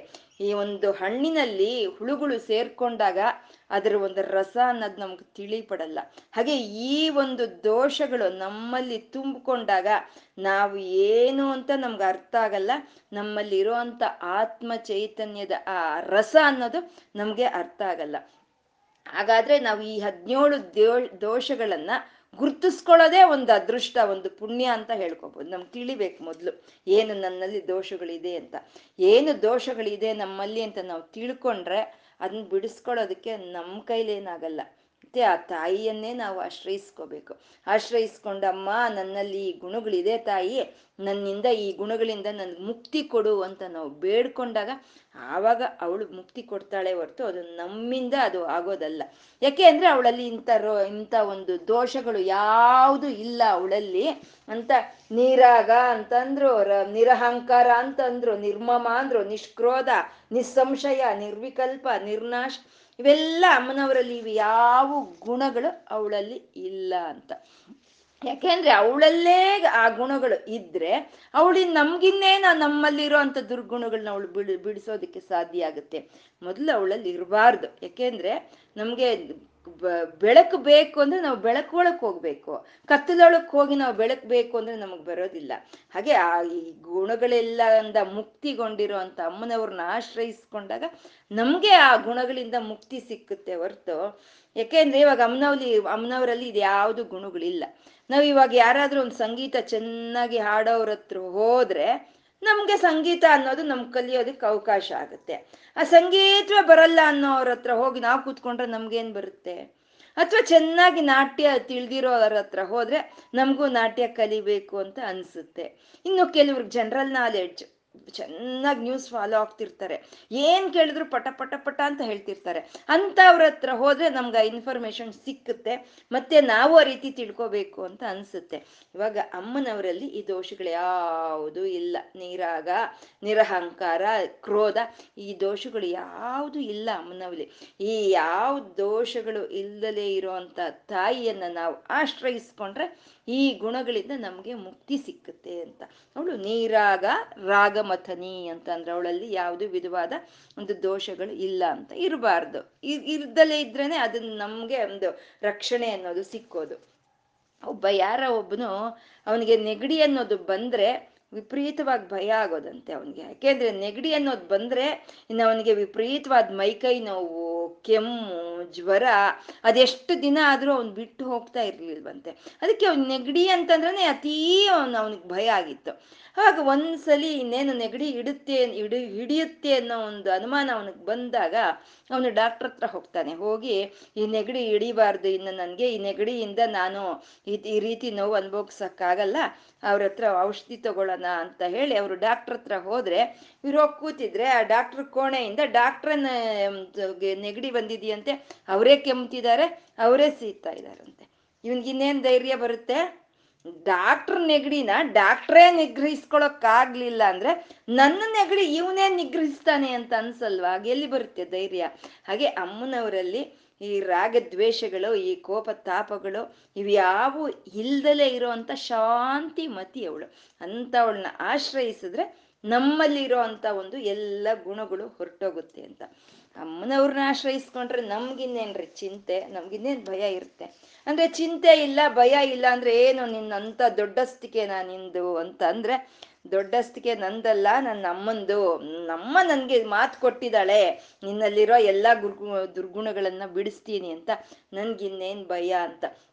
ಅಂತ ತಾಯಿಯನ್ನ ನಾವು ಆಶ್ರಯಿಸ್ಕೊಂಡಾಗ ನಮ್ಮಲ್ಲಿರುವಂಥ ಗುಣಗಳು ಅವು ಪರಿಹಾರ ಆಗುತ್ತೆ ಅಂತ ನೀರಾಗ ರಾಗ ಮಥನಿ ಅಂತ ಇದ್ದಾರೆ. ಅಮ್ಮನವರಲ್ಲಿ ರಾಗ ಅನ್ನೋದು ಇಲ್ಲ ಅಂತ. ರಾಗ ಅನ್ನೋದು ಎಷ್ಟಿರ್ಬೇಕೋ ಅಷ್ಟೇ ಇರಬೇಕು. ಅದಕ್ಕೆ ಮೀರಿ ಹೋದ್ರೆ ಅದು ನಮಗೂ ಕಷ್ಟ ಆಗುತ್ತೆ ನಮ್ಮ ಸುತ್ತ ಇರೋರಿಗೂ ಕಷ್ಟ ಆಗುತ್ತೆ. ಅದಕ್ಕೆ ರಾಗ ಸ್ವರೂಪ ಪಾಷಾಢ್ಯ ಅಂತ ಹೇಳಿದ್ರು. ರಾಗ ಅನ್ನೋ ಒಂದು ಪಾಶವನ್ನ ಅಮ್ಮನವರು ಕೈಯಲ್ಲಿ ಹಿಡ್ದಿದ್ದಾರೆ ಅಂತ ಅಂದ್ರೆ ರಾಗ ಅನ್ನೋ ಪಾಶವನ್ನು ತನ್ನ ನಿಗ್ರಹಿಸ್ಕೊಂಡಿದ್ದಾಳೆ. ಯಾರಿಗೆ, ಎಲ್ಲಿ, ಯಾವಾಗ, ಎಷ್ಟು ತೋರಿಸ್ಬೇಕೋ. ಅಷ್ಟೇ ರಾಗವನ್ನು ತೋರಿಸ್ತಾಳೆ ಅವಳು. ಅದನ್ನ ತನ್ನ ಒಂದು ಹತೋಟಿಯಲ್ಲಿ ಹಿಡಿದಿಟ್ಕೊಂಡಿದ್ದಾಳೆ ಅಂತ ರಾಗಸ್ವರೂಪ ಪಾಷಾಢ್ಯ ಅಂತ ಅಂದ್ರು. ಅಂದ್ರೆ ಯಾರು ಅಮ್ಮನವ್ರನ್ನ ಆಶ್ರಯಿಸ್ಕೊಳ್ತಾರೋ ಅಂತ ಅವ್ರಿಗೆ ಈ ರಾಗ ಅನ್ನೋ ಒಂದು ಪಾಶವನ್ನು ತೆಗೆದು ಯಾರು ಈ ಪ್ರಪಂಚದ ಕಡೆ ಮನಸ್ಸನ್ನು ಬಿಟ್ಟಿರ್ತಾರೋ ಅಂತ ಅವ್ರಿಗೆ ಈ ರಾಗ ಅನ್ನೋ ಒಂದು ಪಾಶವನ್ನ ಹಾಕ್ತಾಳೆ ಆ ತಾಯಿ. ಆ ತಾಯಿಯಲ್ಲಿ ಯಾವುದು ರಾಗ ಅನ್ನೋದಿಲ್ಲ ಅಂತ ನೀರಾಗ ಅಂತಂದ್ರಿ. ನೀರಾಗ, ರಾಗ ಮಥನಿ. ರಾಗ ಮಥನಿ ಅಂದ್ರೆ ನಮ್ಮಲ್ಲಿ ಇರೋ ಅಂತ ಒಂದು ಆ ಆ ರಾಗವನ್ನ ಬಿಡಿಸ್ತಾಳೆ ಅಂತ. ರಾಗ ಅನ್ನೋದು ಯಾವತ್ತಿದ್ರೂ ಪಾಶವೇ. ಯಾವ ಒಂದು ವಸ್ತು ಮೇಲೆ ಆಗ್ಬೋದು ಅಥವಾ ಯಾವ ಒಬ್ಬ ಮನುಷ್ಯನ ಮೇಲೆ ಆಗ್ಬೋದು. ನಾವು ಇಟ್ಕೊಳ್ಳೋದಕ್ಕಿಂತ ಇನ್ನು ಹೆಚ್ಚಿನ ಒಂದು ರಾಗವನ್ನು ನಾವು ಇಟ್ಕೊಂಡ್ರೆ ಅದು ಯಾವತ್ತಿದ್ದು ನಮಗೆ ಅದು ಪಾರ್ಶ್ವೇ ಆಗುತ್ತೆ. ನಮ್ಮ ಒಂದು ಸಾಧನೆಗೆ ಅದು ಒಂದು ಅಡ್ಡಿಯಾಗಿ ಇರುವಂತಹದ್ದು ಅದು ರಾಗ ಅಂತ ಹೇಳೋದು. ಇದನ್ನೇ ಮೊಟ್ಟ ಮೊದಲು ಭಗವದ್ಗೀತೆಯಲ್ಲಿ ಕೃಷ್ಣ ಪರಮಾತ್ಮ ಹೇಳ್ತಾನೆ ಅರ್ಜುನನ್ಗೆ ಅಶ್ ಅಶೋಚ್ಯಾನ್ ಅನ್ವಶೋಚಸ್ತ್ವಂ ಅಂತ ಹೇಳ್ತಾನೆ. ಅಂದ್ರೆ ಶೋ ಚಿಂತನೆ ಮಾಡಬೇಕು ಅನ್ ಮಾಡಬಾರ್ದು ಅನ್ನೋರ್ ಬಗ್ಗೆ ಚಿಂತೆ ಮಾಡಬಾರ್ದು. ಅಂದ್ರೆ ರಾಗ ತೋರಿಸ್ಬಾರ್ದು ಅನ್ನೋಂಥವ್ರಿಗೆ ಆ ರಾಗ ತೋರಿಸ್ಬಾರ್ದು. ಕನಿಕರ ತೋರಿಸ್ಬಾರ್ದು ಅನ್ನೋಂಥ ಸಮಯದಲ್ಲಿ ಕನಿಕರ ತೋರಿಸ್ಬಾರ್ದು ಅಂತ ಕೃಷ್ಣನ ಭಗವದ್ಗೀತೆಯಲ್ಲಿ ಮೊಟ್ಟ ಮೊದಲು ಹೇಳೋ ಅಂತ ಮಾತು ಅದು. ಕೃಷ್ಣ ಅರ್ಜುನನು ಕ್ಷತ್ರಿಯ ಪುತ್ರನವನು. ಕ್ಷತ್ರಿಯ ಪುತ್ರನಾಗಿ ಆ ಮಹಾಭಾರತ ಯುದ್ಧದ ಸಮಯದಲ್ಲಿ ಆ ಕೌರವರ ಒಂದು ಸೈನ್ಯವನ್ನು ನೋಡ್ತಾನೆ. ಅಣ್ಣ ತಮ್ಮಂದ್ರು ಸಾಕಿರೋಂಥ ತಾತ ಮತ್ತೆ ಒಂದು ಸ್ನೇಹಿತರಾದಂಥ ಅಶ್ವತ್ಥಾಮ, ಗುರುಗಳಾದಂಥ ದ್ರೋಣಾಚಾರ್ಯರು, ಕೃಪಾಚಾರ್ಯರು ಮತ್ತೆ ಬಂಧು ಮಿತ್ರರು ಎಲ್ಲ ಇದ್ದಾರೆ ಆ ಸೈನ್ಯದಲ್ಲಿ. ಇವ್ರನ್ನ ನಾನು ಹೇಗೆ ಸಾಯಿಸ್ಲಿ? ಇವ್ರನ್ನ ಸಂಹಾರ ಮಾಡಿ ನನಗೆ ಬಂದಿರೋ ಅಂತ ಒಂದು ರಾಜ್ಯ ನನ್ಗೆ ಯಾಕೆ ಬೇಕು ಅಂತ ಅವ್ರ ಮೇಲೆ ಅತಿಯಾದಂಥ ಒಂದು ರಾಗವನ್ನ ಹೊಂದಿದ್ದು ನಾನು ಇನ್ನು ಯುದ್ಧ ಮಾಡಲ್ಲ ಅಂತ ಶಸ್ತ್ರಗಳನ್ನೆಲ್ಲ ಸನ್ಯಸಿರ್ಸ್ತಾನೆ. ಶಸ್ತ್ರಗಳನ್ನೆಲ್ಲ ಅಲ್ಲಿ ತೆಗೆದು ಹಾಕ್ತಾನೆ. ನಂಗೆ ಯುದ್ಧ ಬೇಡ. ಈ ಯುದ್ಧ ಗೆದ್ರೆ ನಾನು ಅಕಸ್ಮಾತ್ ನನಗೆ ಮೂರು ಲೋಕಗಳ ಐಶ್ವರ್ಯಗಳು ಬಂದ್ರು, ನಂಗ ಅದು ಬೇಡ. ಅಕಸ್ಮಾತ್ ನಂಗೆ ನರಕ ಬಂದ್ರು ಸರಿ, ನನಗೆ ಬೇಡ ಈ ಯುದ್ಧ ಅಂತ ಈ ಮಗುನ ನಾವು ಸ್ಕೂಲ್ಗೆ ಹೋಗೋಕೆ ತಯಾರು ಮಾಡಿ ಕಳಿಸಿದ್ರೆ ಅದು ಬ್ಯಾಗ್ ಹತ್ಲ ಕಡೆ ಹಾಕಿ ನಂಗೆ ಸ್ಕೂಲ್ ಬೇಡ ಅಂತ ಹೇಳುತ್ತೆ ಆ ರೀತಿ ಅರ್ಜುನ ಹಠ ಹಿಡಿತಾನೆ, ನಂಗೆ ಬೇಡ ಈ ಯುದ್ಧ. ಅಲ್ಲಿರೋರೆಲ್ಲ ನಮ್ಮ ತಾತ ನನ್ನ ಬಂಧು ಮಿತ್ರರು ನನ್ನ ಅಣ್ಣ ತಮ್ಮಂದರು ನನ್ನ ಗುರುಗಳು ನನ್ನ ಸ್ನೇಹಿತರು ಬೇಡ ಅಂತ ಹೇಳ್ತಾನೆ. ಅಂದ್ರೆ ರಾಗ ತೋರಿಸ್ಬಾರ್ದು ಸಮಯದಲ್ಲಿ ತೋರಿಸ್ತಾ ಇದ್ದಾನೆ. ರಾಗ ತೋರಿಸ್ಬಾರ್ದು ಅನ್ನೋವ್ರಿಗೆ ಆ ರಾಗವನ್ನು ತೋರಿಸ್ತಾ ಇದ್ದಾನೆ ಅಂತ ಕೃಷ್ಣ ಅವನಿಗೆ ಹೇಳ್ತಾನೆ. ಇವಾಗ ನೀನು ತೋರಿಸ್ಬಾರ್ದಂತ ಸಮಯದಲ್ಲಿ ತೋರಿಸ್ಬಾರ್ದು ಅನ್ನೋ ಅಂಥವ್ರಿಗೆ ನೀನು ಈ ಪ್ರೀತಿಯನ್ನ, ಈ ರಾಗವನ್ನ ನೀನು ತೋರಿಸಿದ್ರೆ ಧರ್ಮಕ್ಕೆ ಕುಂದು ಬರುತ್ತೆ, ಧರ್ಮ ಅನ್ನೋದು ಸತ್ತೋಗುತ್ತೆ. ನಿನ್ನ ಕ್ಷತ್ರಿಯ ಪುತ್ರನು, ನೀನು ಒಬ್ಬರಿಗೆ ರಾಗವನ್ನು ತೋರಿಸೋದಕ್ಕಿಂತ ನಿನ್ಗೆ ಹೆಚ್ಚಿನ ಧರ್ಮ ಅಂದ್ರೆ ನಿನ್ನ ಧರ್ಮವೇ ನಿನ್ಗೆ ಮುಖ್ಯ. ಕ್ಷತ್ರಿಯನ್ಗೆ ಏನ್ ಧರ್ಮ? ಧರ್ಮ ಯುದ್ಧವನ್ನು ಮಾಡೋ ಅಂಥದ್ದೇ ನಿನ್ನ ಧರ್ಮ. ನೀನು ಇವಾಗ ರಾಗವನ್ನು ಬಿಟ್ಟು ನೀನು ಈ ಧರ್ಮ ಯುದ್ಧವನ್ನು ಮಾಡು ಅಂತ ಕೃಷ್ಣನ ರೂಪದಲ್ಲಿ ಅಲ್ಲಲಿತೆ ಲಲಿತೆ ಹೇಳಿಸ್ತಾಳೆ. ಅರ್ಜುನನ್ಗೆ ಈ ರಾಗ ಬೇಡ ಅಂತ. ಅದು ನೀರಾಗ ಅಂತ ಹೇಳೋವಂಥದ್ದು ಅದು ತೋರಿಸ್ಬೇಕಾಗಿರೋ ಸಮಯದಲ್ಲಿ ತೋರಿಸ್ಬೇಕು. ತೋರಿಸ್ ತೋರಿಸೋ ಅಂಥವ್ರಿಗೆ ಮಾತ್ರನೇ ತೋರಿಸ್ಬೇಕು ನಾವು. ಒಬ್ಬ ಈ ಸ್ಕೂಲ್ ಮಕ್ಕಳು, ಒಂದು ಹಳ್ಳಿನಲ್ಲಿ ಒಂದು ಸ್ಕೂಲ್ಗೆ ಹೋಗ್ತಾ ಇರ್ತಾರೆ ಮಕ್ಕಳು. ಆ ಸ್ಕೂಲ್ಗೂ ಹಳ್ಳಿಗೂ ಮಧ್ಯದಲ್ಲಿ ನದಿ ಇರುತ್ತೆ. ಆ ನದಿಯನ್ನ ದಾಟಿ ಹೋಗ್ಬೇಕು ಅಂದ್ರೆ ಅದನ್ನ ಒಂದು ಹಡಗು ಅದನ್ನ ಫೆರಿ ಅಂತೀವಲ್ವ ನಾವು? ಆ ಹಡಗೊಂದಿರುತ್ತೆ. ಅದನ್ನ ಒಂದು ಈ ಸರ್ಕಾರದವರೇ ಅದನ್ನ ಏರ್ಪಾಟ್ ಮಾಡಿರ್ತಾರೆ. ಅವನು ಒಂದು ಹತ್ತಾರು ಜನ, ನೂರಾರು ಜನ ಹುಡುಗರನ್ನ ಕರ್ಕೊಂಡೋಗಿ ಆ ಫೆರಿನಲ್ಲಿ ಆ ಕಡೆ ಕರ್ಕೊಂಡೋಗಿ ಸ್ಕೂಲ್ಗೆ ಬಿಡ್ತಾ ಇರ್ತಾನೆ ಆ ಫೆರಿ ಡ್ರೈವರ್. ಅದು ಗೌರ್ಮೆಂಟಿಂದ ಬಂದಿರೋದಲ್ವಾ? ಹಾಗಾಗಿ ಆ ಪ್ರತಿನಿತ್ಯವೂ ಈ ಫೆರಿ ಹೋಗ್ತಾ ಇದ್ರೆ, ಆ ಹಿಂದ್ಗಡೆ ಒಂದು ರೆಸ್ಕ್ಯೂ ಟೀಮ್ ಹೋಗ್ತಾನೆ ಇರುತ್ತೆ, ಒಂದು ರೆಸ್ಕ್ಯೂ ಟೀಮ್ ಏನಾದರೂ ಅಪ ಅಪಘಾತಗಳಾದ್ರೆ ಕಾಪಾಡೋದಕ್ಕೆ ಅಂತ ಅದು ಯಾವಾಗಲೂ ತಯಾರಾಗೇ ಇರುತ್ತೆ. ಅವನು ಇರೋ ಅಂತ ನೂರಾರು ಜನ ಮಕ್ಕಳಲ್ಲಿ ಆ ಡ್ರೈವರು ಯಾವುದೋ ಒಂದು ಮಗು ಜೊತೆ ಒಂದು ಅಟ್ಯಾಚ್ಮೆಂಟ್ ಬೆಳೆಸ್ಕೊಂಡ್ ಬಿಡ್ತಾನೆ. ಅದೇನೋ ಆ ಮಗು ನೋಡಿದ ತಕ್ಷಣ ಅವನಿಗೇನೋ ಪ್ರೀತಿ ಹುಟ್ಟುತ್ತೆ. ನಮಗೂ ಅಷ್ಟೇ, ಕೆಲವರು ನೋಡ್ ತಕ್ಷಣ ಏನನ್ಸುತ್ತೆ? ಇವ್ರನ್ನೆಲ್ಲೋ ನೋಡಿದೀನಿ ನಾನು ಅಂತ ಅನ್ಸುತ್ತೆ. ಇಷ್ಟ ಆಗುತ್ತೆ, ಅವ್ರ ಮೇಲೆ ಪ್ರೀತಿ ಬರುತ್ತೆ, ಅವ್ರ ಮೇಲೆ ಗೌರವ ಬರುತ್ತಲ್ವ? ಆ ರೀತಿ ಅವನಿಗೂ ಯಾವುದೋ ಒಂದು ಮಗು ಮೇಲೆ ಅತ್ಯಂತ ಒಂದು ಪ್ರೀತಿ, ಅತ್ಯಂತ ಒಂದು ರಾಗ ಅನ್ನೋದು ಏರ್ಪಾಟಾಗುತ್ತೆ. ಅವನ ಪಕ್ಕದಲ್ಲೇ ಕೂಡಿಸ್ಕೊಳ್ಳೋದು, ಆ ಮಗುನ ಅವನಿಗೆ ಚಾಕ್ಲೇಟ್ ಕೊಡೋದು, ಅವನ ಹತ್ರ ಮಾತಾಡಿಸ್ಕೊಂಡು ಕರ್ಕೊಂಡು ಹೋಗೋದು ಈಗ ಮಾಡ್ತಾ ಇರ್ತಾನೆ ಅವನು. ಒಂದಿನ ಅಚಾನಕ್ ಆ ಮಗು ನೀರಿಗೆ ಬಿದ್ದೋಗುತ್ತೆ. ನೀರಿಗೆ ಬಿದ್ದೋದಾಗ ಆ ಮಗು ಮೇಲೆ ಇರೋ ಒಂದು ರಾಗ ಅನ್ನೋದು ಇವನ ಬುದ್ಧಿಯನ್ನ ಕೊಲ್ಬಿಡುತ್ತೆ. ಆ ಮಗು ಬಿದ್ದ ತಕ್ಷಣ ನೂರಾರು ಜನ ಇದ್ದಾರೆ ಫೆರಿನಲ್ಲಿ ನೂರಾರು ಜನ ಮಕ್ಕಳಿದ್ದಾರೆ ಅದನ್ನ ಮರೆತು ಇವನು ಆ ಮಗು ಹಿಂದೆ ಇವನು ನೀರಲ್ಲಿ ಬಿದ್ದು ಹೋಗ್ತಾನೆ. ಆ ನೀರು, ನೀರಲ್ಲಿ ಬಿದ್ದಿರೋ ಮಗುನ ಕಾಪಾಡಬೇಕು ಅಂತ. ಒಂದು ಮಗುನ ಕಾಪಾಡೋದಕ್ಕೋಸ್ಕರ ಇವನಲ್ಲಿ ಬಿದ್ದರೆ ಈ ಬಾಕಿ ಮಕ್ಕಳ ಕತೆ ಎಲ್ಲ ಏನಾಗಬೇಕು? ಅವನಲ್ಲಿದ್ದಂಥ ಅತಿಯಾದ ರಾಗ ಅನ್ನೋದು ಅವನ ಬುದ್ಧಿಗೆ ಅದು ತೋಚೋದಿಲ್ಲ.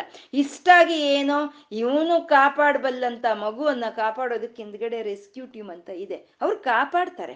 ಅಂದ್ರೆ ಅವನು ಅತಿಯಾದಂತ ಒಂದು ಪ್ರೀತಿಯನ್ನ ಮಗು ಮೇಲೆ ಬೆಳೆಸ್ಕೊಂಡಿದ್ದಕ್ಕೆ ಅವನ ಬುದ್ಧಿ ಅನ್ನೋದು ಕೆಲಸ ಮಾಡಲ್ಲ. ಹೀಗೆ ನಾವು ಯಾವುದ್ರ ಮೇಲೂ ಅತಿಯಾದಂತ ಒಂದು ರಾಗವನ್ನ ನಾವು ಬೆಳೆಸ್ಕೋಬಾರ್ದು. ಯಾಕೆಂದ್ರೆ ಯಥಾ ರಾಜ ತಥಾ ಪ್ರಜ ತಾಯಿ ಹೇಗೋ ಮಕ್ಕಳಿಗೆ. ನಮ್ಮ ಲಲಿತೆ ಯಾರ ಮೇಲೂ ಅತಿಯಾದ ರಾಗವನ್ನು ಅವಳು ಬೆಳೆಸ್ಕೊಂಡಿಲ್ಲ. ಅವಳ ಮಕ್ಕಳಾದ ನಾವು ಸಹಿತ ಯಾರ ಮೇಲೆ ಅತಿಯಾದ ರಾಗವನ್ನು ಬೆಳೆಸ್ಕೋಬಾರ್ದು ಅಂತ ನೀರಾಗ ರಾಗಮಥನಿ ಅಂತ ಹೇಳ್ತಾ ಇದ್ದಾರೆ. ರಾಗ ಅನ್ನೋದು ನಮ್ಮ ಸಾಧನೆಗೆ ಅಡ್ಡಿಯಾಗುತ್ತೆ ಇದು ಇದು ಪಾಶ ಇದು. ನಮ್ಮ ಸಾಧನೆಗೆ ಅಡ್ಡಿ ಆಗುತ್ತೆ ಜಡ ಬರುತ್ತನೋ ಅವನು ಹುಟ್ಟಿದಾಗಿಂದ ಈ ಪ್ರಪಂಚದ ಕಡೆ ನೋಡ್ದೋನಲ್ಲ ಪಾಪ. ಅಜ್ಞಾನದ ಕಡೆ ನೋಡ್ದೋನು, ಮುಕ್ತಿಗಾಗೇ ಸಾಧನೆ ಮಾಡ್ದೋನು, ಆ ಮೋಕ್ಷ ಮೋಕ್ಷವನ್ನೇ ಗುರಿಯನ್ನಾಗಿ ಇಟ್ಕೊಂಡವನು. ಇನ್ನ ಜನ್ಮಗಳು ತಾಳೋದು ಬೇಡ ಅಂತ ಅವನ ಸಾಧನೆಯನ್ನ ಮುಂದುವರಿಸಿದಂತ ಅವನು ಬರುತ್ತನು ಅಂತ. ಅವನ ಹೆಸರೇ ಜಡ ಭರತ. ಅಂದ್ರೆ ಈ ಪ್ರಾಪಂಚಿಕ ವಿಷಯಗಳಿಗೆ ಯಾವುದಕ್ಕೂ ಅವನು ಸ್ಪಂದಿಸ್ತಾ ಇರ್ಲಿಲ್ವಂತೆ. ಅದಕ್ಕೆ ಜಡ, ಅವನ ಹೆಸರೇ ಜಡ ಭರತ ಅಂತ. ಎಲ್ಲೂ ಒಂದ್ ಕಡೆ ನಿಲ್ತಾ ಇರ್ಲಿಲ್ವಂತೆ ಅವನು. ಹಾಗಿರ್ಬೇಕಾದ್ರೆ ಒಂದು ದಿನ ಒಂದು ಜಿಂಕೆ ಒಂದು ಜಿಂಕೆ ಮರಿಗೆ ಜಿಂಕೆ ಮರಿವನ್ನ ಪ್ರಸವಿಸಿ ಆ ಜಿಂಕೆ ಸತ್ತೋಗುತ್ತೆ ಪಾಪ ಅದನ್ನ ನೋಡ್ದ, ನೋಡ್ದವನ್ ಏನ್ ಮಾಡ್ದ? ಜಿಂಕೆ ಮರಿಯನ್ನು ತಂದ. ತಂದು ಅದಕ್ಕೆ ಹಾಲು ಹಾಕೋದು, ಅದಕ್ಕೆ ಅದು ತಿನ್ನೋ ಅಂತ ಒಂದು ಎಲೆಗಳನ್ನ ಹಾಕೋದು ಮಾಡ್ದ. ಮಾಡಿ ಅದನ್ನ ತನ್ನ ಹತ್ರ ಇಟ್ಕೊಂಡ. ಮತ್ತೆ ಜಿಂಕೆನ್ ಸಾಕ್ಬೇಕು ಅಂದ್ರೆ ಮತ್ತೆ ಅದಕ್ಕೆ ಹಾಲು ಬೇಕು, ಮತ್ತೆ ಅದು ಗಿಡಗಳು ಬೇಕು ಅದನ್ನೆಲ್ಲ ಗಿಡಗಳನ್ನೆಲ್ಲ ನೆಟ್ಕೊಂಡ, ಮತ್ತೆ ಅವನಿಗೊಂದು ಮನೆ ಅಂತ ಬೇಕು, ಒಂದು ಆಶ್ರಮವನ್ನು ಕಟ್ಕೊಂಡ, ಅತೀ ಪ್ರೀತಿ ಮಾಡಕ್ ಶುರು ಮಾಡ್ದ ಜಿಂಕೆ ಮರಿಯನ್ನ. ಅತಿ ಪ್ರೀತಿ ಮಾಡ್ತಾ ಇದ್ರೆ ಆ ಜಿಂಕೆ ಸ್ವಲ್ಪ ಬೆಳೀತು. ಅದು ಸ್ವಾಭಾವಿಕವಾದಂತ ಒಂದು ಲಕ್ಷಣ ಅಂದ್ರೆ ಓಟ. ಜಿಂಕೆ ಅಂದ್ರೇನೆ ಓಟ. ಓಟದಲ್ಲಿ ಅದಕ್ಕೆ ಉತ್ಸಾಹ. ಅದೇನ್ ಮಾಡ್ತು? ಕಾಡಿನೊಳಗೆ ಓಡಿ ಹೊರಟೋಗುತ್ತೆ. ಆ ಹೋದಂತ ಜಿಂಕೆ ಮತ್ತೆ ವಾಪಸ್ ಬರಲ್ಲ. ಇವನು ಜಿಂಕೆ ಜಿಂಕೆ ಮರಿ ಜಿಂಕೆ ಮರಿ ಜಿಂಕೆ ಮರಿ ಅಂತ ಕಲವರಿಸಿ ಕಲವರಿಸಿ ಕಲವರಿಸಿ ಪ್ರಾಣ ಬಿಡ್ತಾನೆ. ಮೋಕ್ಷಕ್ಕಾಗಿ ಸಾಧನೆ ಮಾಡಿದಂಥ ಜಡ ಭರತನು ಕೊನೆಗೆ ಸಾಯೋ ಕಾಲದಲ್ಲಿ ಜಿಂಕೆ ಜಿಂಕೆ ಜಿಂಕೆ ಅಂತ ಹೇಳ್ತಾ ಮತ್ತೆ ಜಿಂಕೆ ಜನ್ಮವನ್ನು ತಾಳ್ತಾನಂತೆ. ಅಂದ್ರೆ ರಾಗ ಅನ್ನೋದು ಅಷ್ಟು ಒಂದು ಪಾಶವಾಗುತ್ತೆ. ಯಾರ ಮೇಲೆ ಎಷ್ಟು ರಾಗ ಇರಬೇಕು ಅಷ್ಟೇ ಇರಬೇಕು ಅಂತ ತಾಯಿ ನೀರಾಗ ರಾಗಮಥನಿ ಅಂತಂದ್ರು. ನಿರ್ಮದ ಮದನಾಶಿನಿ ಅಂತ ಇದ್ದಾರೆ. ಮದ ಇಲ್ಲ, ಅಮ್ಮನವ್ರಿಗೆ ಮದ ಇಲ್ಲ. ತನ್ನದೇ ಈ ಐಶ್ವರ್ಯಗಳೆಲ್ಲ ತನ್ನದೇ. ಸೃಷ್ಟಿ, ಸ್ಥಿತಿ, ಲಯಗಳು ಮಾಡುವಂಥ ಶಕ್ತಿ ಎಲ್ಲ ತನ್ನದೇ. ಈ ಪ್ರಪಂಚದಲ್ಲಿ ಕೆಲಸ ಮಾಡಿಸ್ತಾ ಇರುವಂಥ ಶಕ್ತಿಗಳೆಲ್ಲ ತಾಯಿಯ ಆಧೀನದಲ್ಲೇ ಇದೆ. ಎಲ್ಲಕ್ಕೂ ಅವಳೇ ಸರ್ವೇಶ್ವರಿ. ಆದ್ರೂ ಅವಳ ಅವಳಲ್ಲಿ ಒಂದು ಸ್ವಲ್ಪವೂ ಮದ ಅನ್ನೋದಿಲ್ವಂತೆ. ನಿರ್ಮದ. ಮತ್ತೆ ಆ ತಾಯಿನ ಆಶ್ರಯಿಸ್ಕೊಂಡವ್ರಿಗೆ ಮದ ಅನ್ನೋದು ಇರೋದಿಲ್ಲ ಅಂತ ನಿರ್ಮದ ಆ ಮದವನ್ನು ತೆಗೆದುಹಾಕ್ತಾಳೆ ಅಂತ. ಮದ ಅನ್ನೋದು ನಮಗೆ ಯಾವಾಗಲೂ, ಮದ ಅನ್ನೋದು ಯಾರಿಗಿರ್ಬೋದು? ಅಕಸ್ಮಾತ್ ಕೊಡೋರ್ಗಿರ್ಬೋದು. ತಗೊಳೋರ್ಗ್ ಮದ ಇರಬಾರ್ದು ಅಲ್ವಾ? ತಾಯಿ ಕೊಡ್ತಾ ಇದ್ದಾಳೆ. ಅವಳಲ್ಲಿ ಮದ ಇದ್ರೂ ಒಂದು ಅದಕ್ಕೆ ಅದಕ್ಕೆ ಒಂದು ಶೋಭೆನೆ ಬರುತ್ತೆ. ಆದ್ರೆ ತಗೊಳ್ಳೋರು ನಮ್ಗೆ ಮದ ಇದ್ರೆ ಏನ್ ಅರ್ಥ ಇದೆ ಅದರಲ್ಲಿ? ಆ ತಾಯಿನ ನಾವು ಅನುಸರಿಸ್ಕೊಂಡಾಗ ನಮ್ಮಲ್ಲ ಮದ ಹೋಗುತ್ತೆ. ಮದ ಅನ್ನೋದು ಅಧಿಕಾರ ಮದ ಅಂತ. ಮತ್ತೆ ವಿದ್ಯಾ ಮದ ಧನ ಮದ ಅಥವಾ ನಾನು ರೂಪವಂತಳು ಅಂತ, ನಾನು ರೂಪವಂತನು ಅಂತ ಈ ಎಲ್ಲ ಮದಗಳು ಇರುತ್ತೆ. ಅಧಿಕಾರ ಮದ ಅನ್ನೋದು ನಮ್ಮಲ್ಲಿ ಇದ್ದಾಗ ಎಂಥ ಜ್ಞಾನಿಗಳು ನಮ್ಮ ಎದುರಿಗೆ ಬಂದ್ರೂ ನಾವು ನಮಸ್ಕಾರ ಮಾಡಲ್ಲ ಅವ್ರಿಗೆ. ಯಾಕೆಂದ್ರೆ ಅವ್ರಿಗೆ ನಮಸ್ಕಾರ ಮಾಡಿದ್ರೆ ನಮ್ಮ ಅಧಿಕಾರ ಹೋಗುತ್ತೆ ಅಂತ. ಯಾಕೆಂದ್ರೆ ಮದ. ಆಗಿರುತ್ತೆ ಮತ್ತೆ ಜ್ಞಾನ, ಧನ ಅನ್ನೋದು ನಮ್ಮಲ್ಲಿ ಇದ್ದಾಗ, ಅದರಿಂದ ನಮಗೆ ಒಂದು ಮದ ಅನ್ನೋದು ಬಂದಾಗ ಬೇರೆಯವ್ರು ಯಾರು ನಮ್ಮ ಕಣ್ಣಿಗೆ ಕಾಣಿಸೋದಿಲ್ಲ. ಹಾಗೆ ಆ ತಾಯಿ ಇಷ್ಟು ಕೊಡ್ತಾ ಇರೋಂಥ ತಾಯಿ, ಎಲ್ಲದಕ್ಕೂ ಒಡ್ತಿಯಾದಂಥ ತಾಯಿಯ ಲಲಿತೆಯಲ್ಲಿ ಈ ಮದ ಅನ್ನೋದು ಅವಳಲ್ಲಿ ಇಲ್ಲ. ಯಾರು ಅವಳನ್ನು ಆಶ್ರಯಿಸ್ಕೊಂಡು ಇರ್ತಾರೋ ಅಂಥವ್ರಿಗೆ ಮದ ಅನ್ನೋದು ಇರಲ್ಲ ಅಂತ ನಿರ್ಮದ ಮದನಾಶಿನಿ ಅಂತಂದ್ರು. ನಿಶ್ಚಿಂತ ಅಂತ ಇದ್ದಾರೆ. ಅಮ್ಮನವರಲ್ಲಿ ಯಾವುದು ಚಿಂತೆ ಅಂತ ಇಲ್ಲ. ನಿಶ್ಚಿಂತೆನಂತೆ. ನಮ್ಗೆ ನಿಜವಾಗ್ಲೂ ನಿಶ್ಚಿಂತೆ ಅನ್ನೋ ಸ್ಥಿತಿ ಎಂಥದ್ದು ಅಂತ ನಮ್ಗೆ ಅರಿವಿಗೂ ಇಲ್ಲ ನಮಗೆ. ಒಂದಲ್ಲ ಒಂದು ಒಂದಲ್ಲ ಒಂದು ಚಿಂತೆ ಅನ್ನೋದು ನಮ್ಮನ್ನು ಕಿತ್ತು ತಿಂತಾನೇ ಇರುತ್ತೆ. ಯಾವುದೋ ಒಂದೊಂದು ಘಟನೆ ನಡೆದೋಗಿದೆ. ಆ ಘಟನೆಯನ್ನೇ ನಡೆದು ನೆನೆಸ್ಕೊಂಡು ನೆನೆಸ್ಕೊಂಡು ನೆನೆಸ್ಕೊಂಡು ಕೊರಗ್ತಾ ಇರ್ತೀವಿ. ಅದನ್ನೇ ಚಿಂತೆ ಅಂತ ಹೇಳೋ ಅಂಥದ್ದು ನಡೆದೋಗ್ಬಿಟ್ಟಿದೆ ಅದು. ಆದರೆ ಅದನ್ನೇ ನಾವು ನೆನೆಸ್ಕೊಂಡು, ಅದನ್ನೇ ನಾವು ಜ್ಞಾಪಿಸ್ಕೊಳ್ತಾ ಒಂದು ಇದನ್ನು ಅನುಭವಿಸ್ತಾ ಇರ್ತೀವಿ. ಅದನ್ನೇ ಚಿಂತ ಅಂತ ಹೇಳ್ತಾರೆ.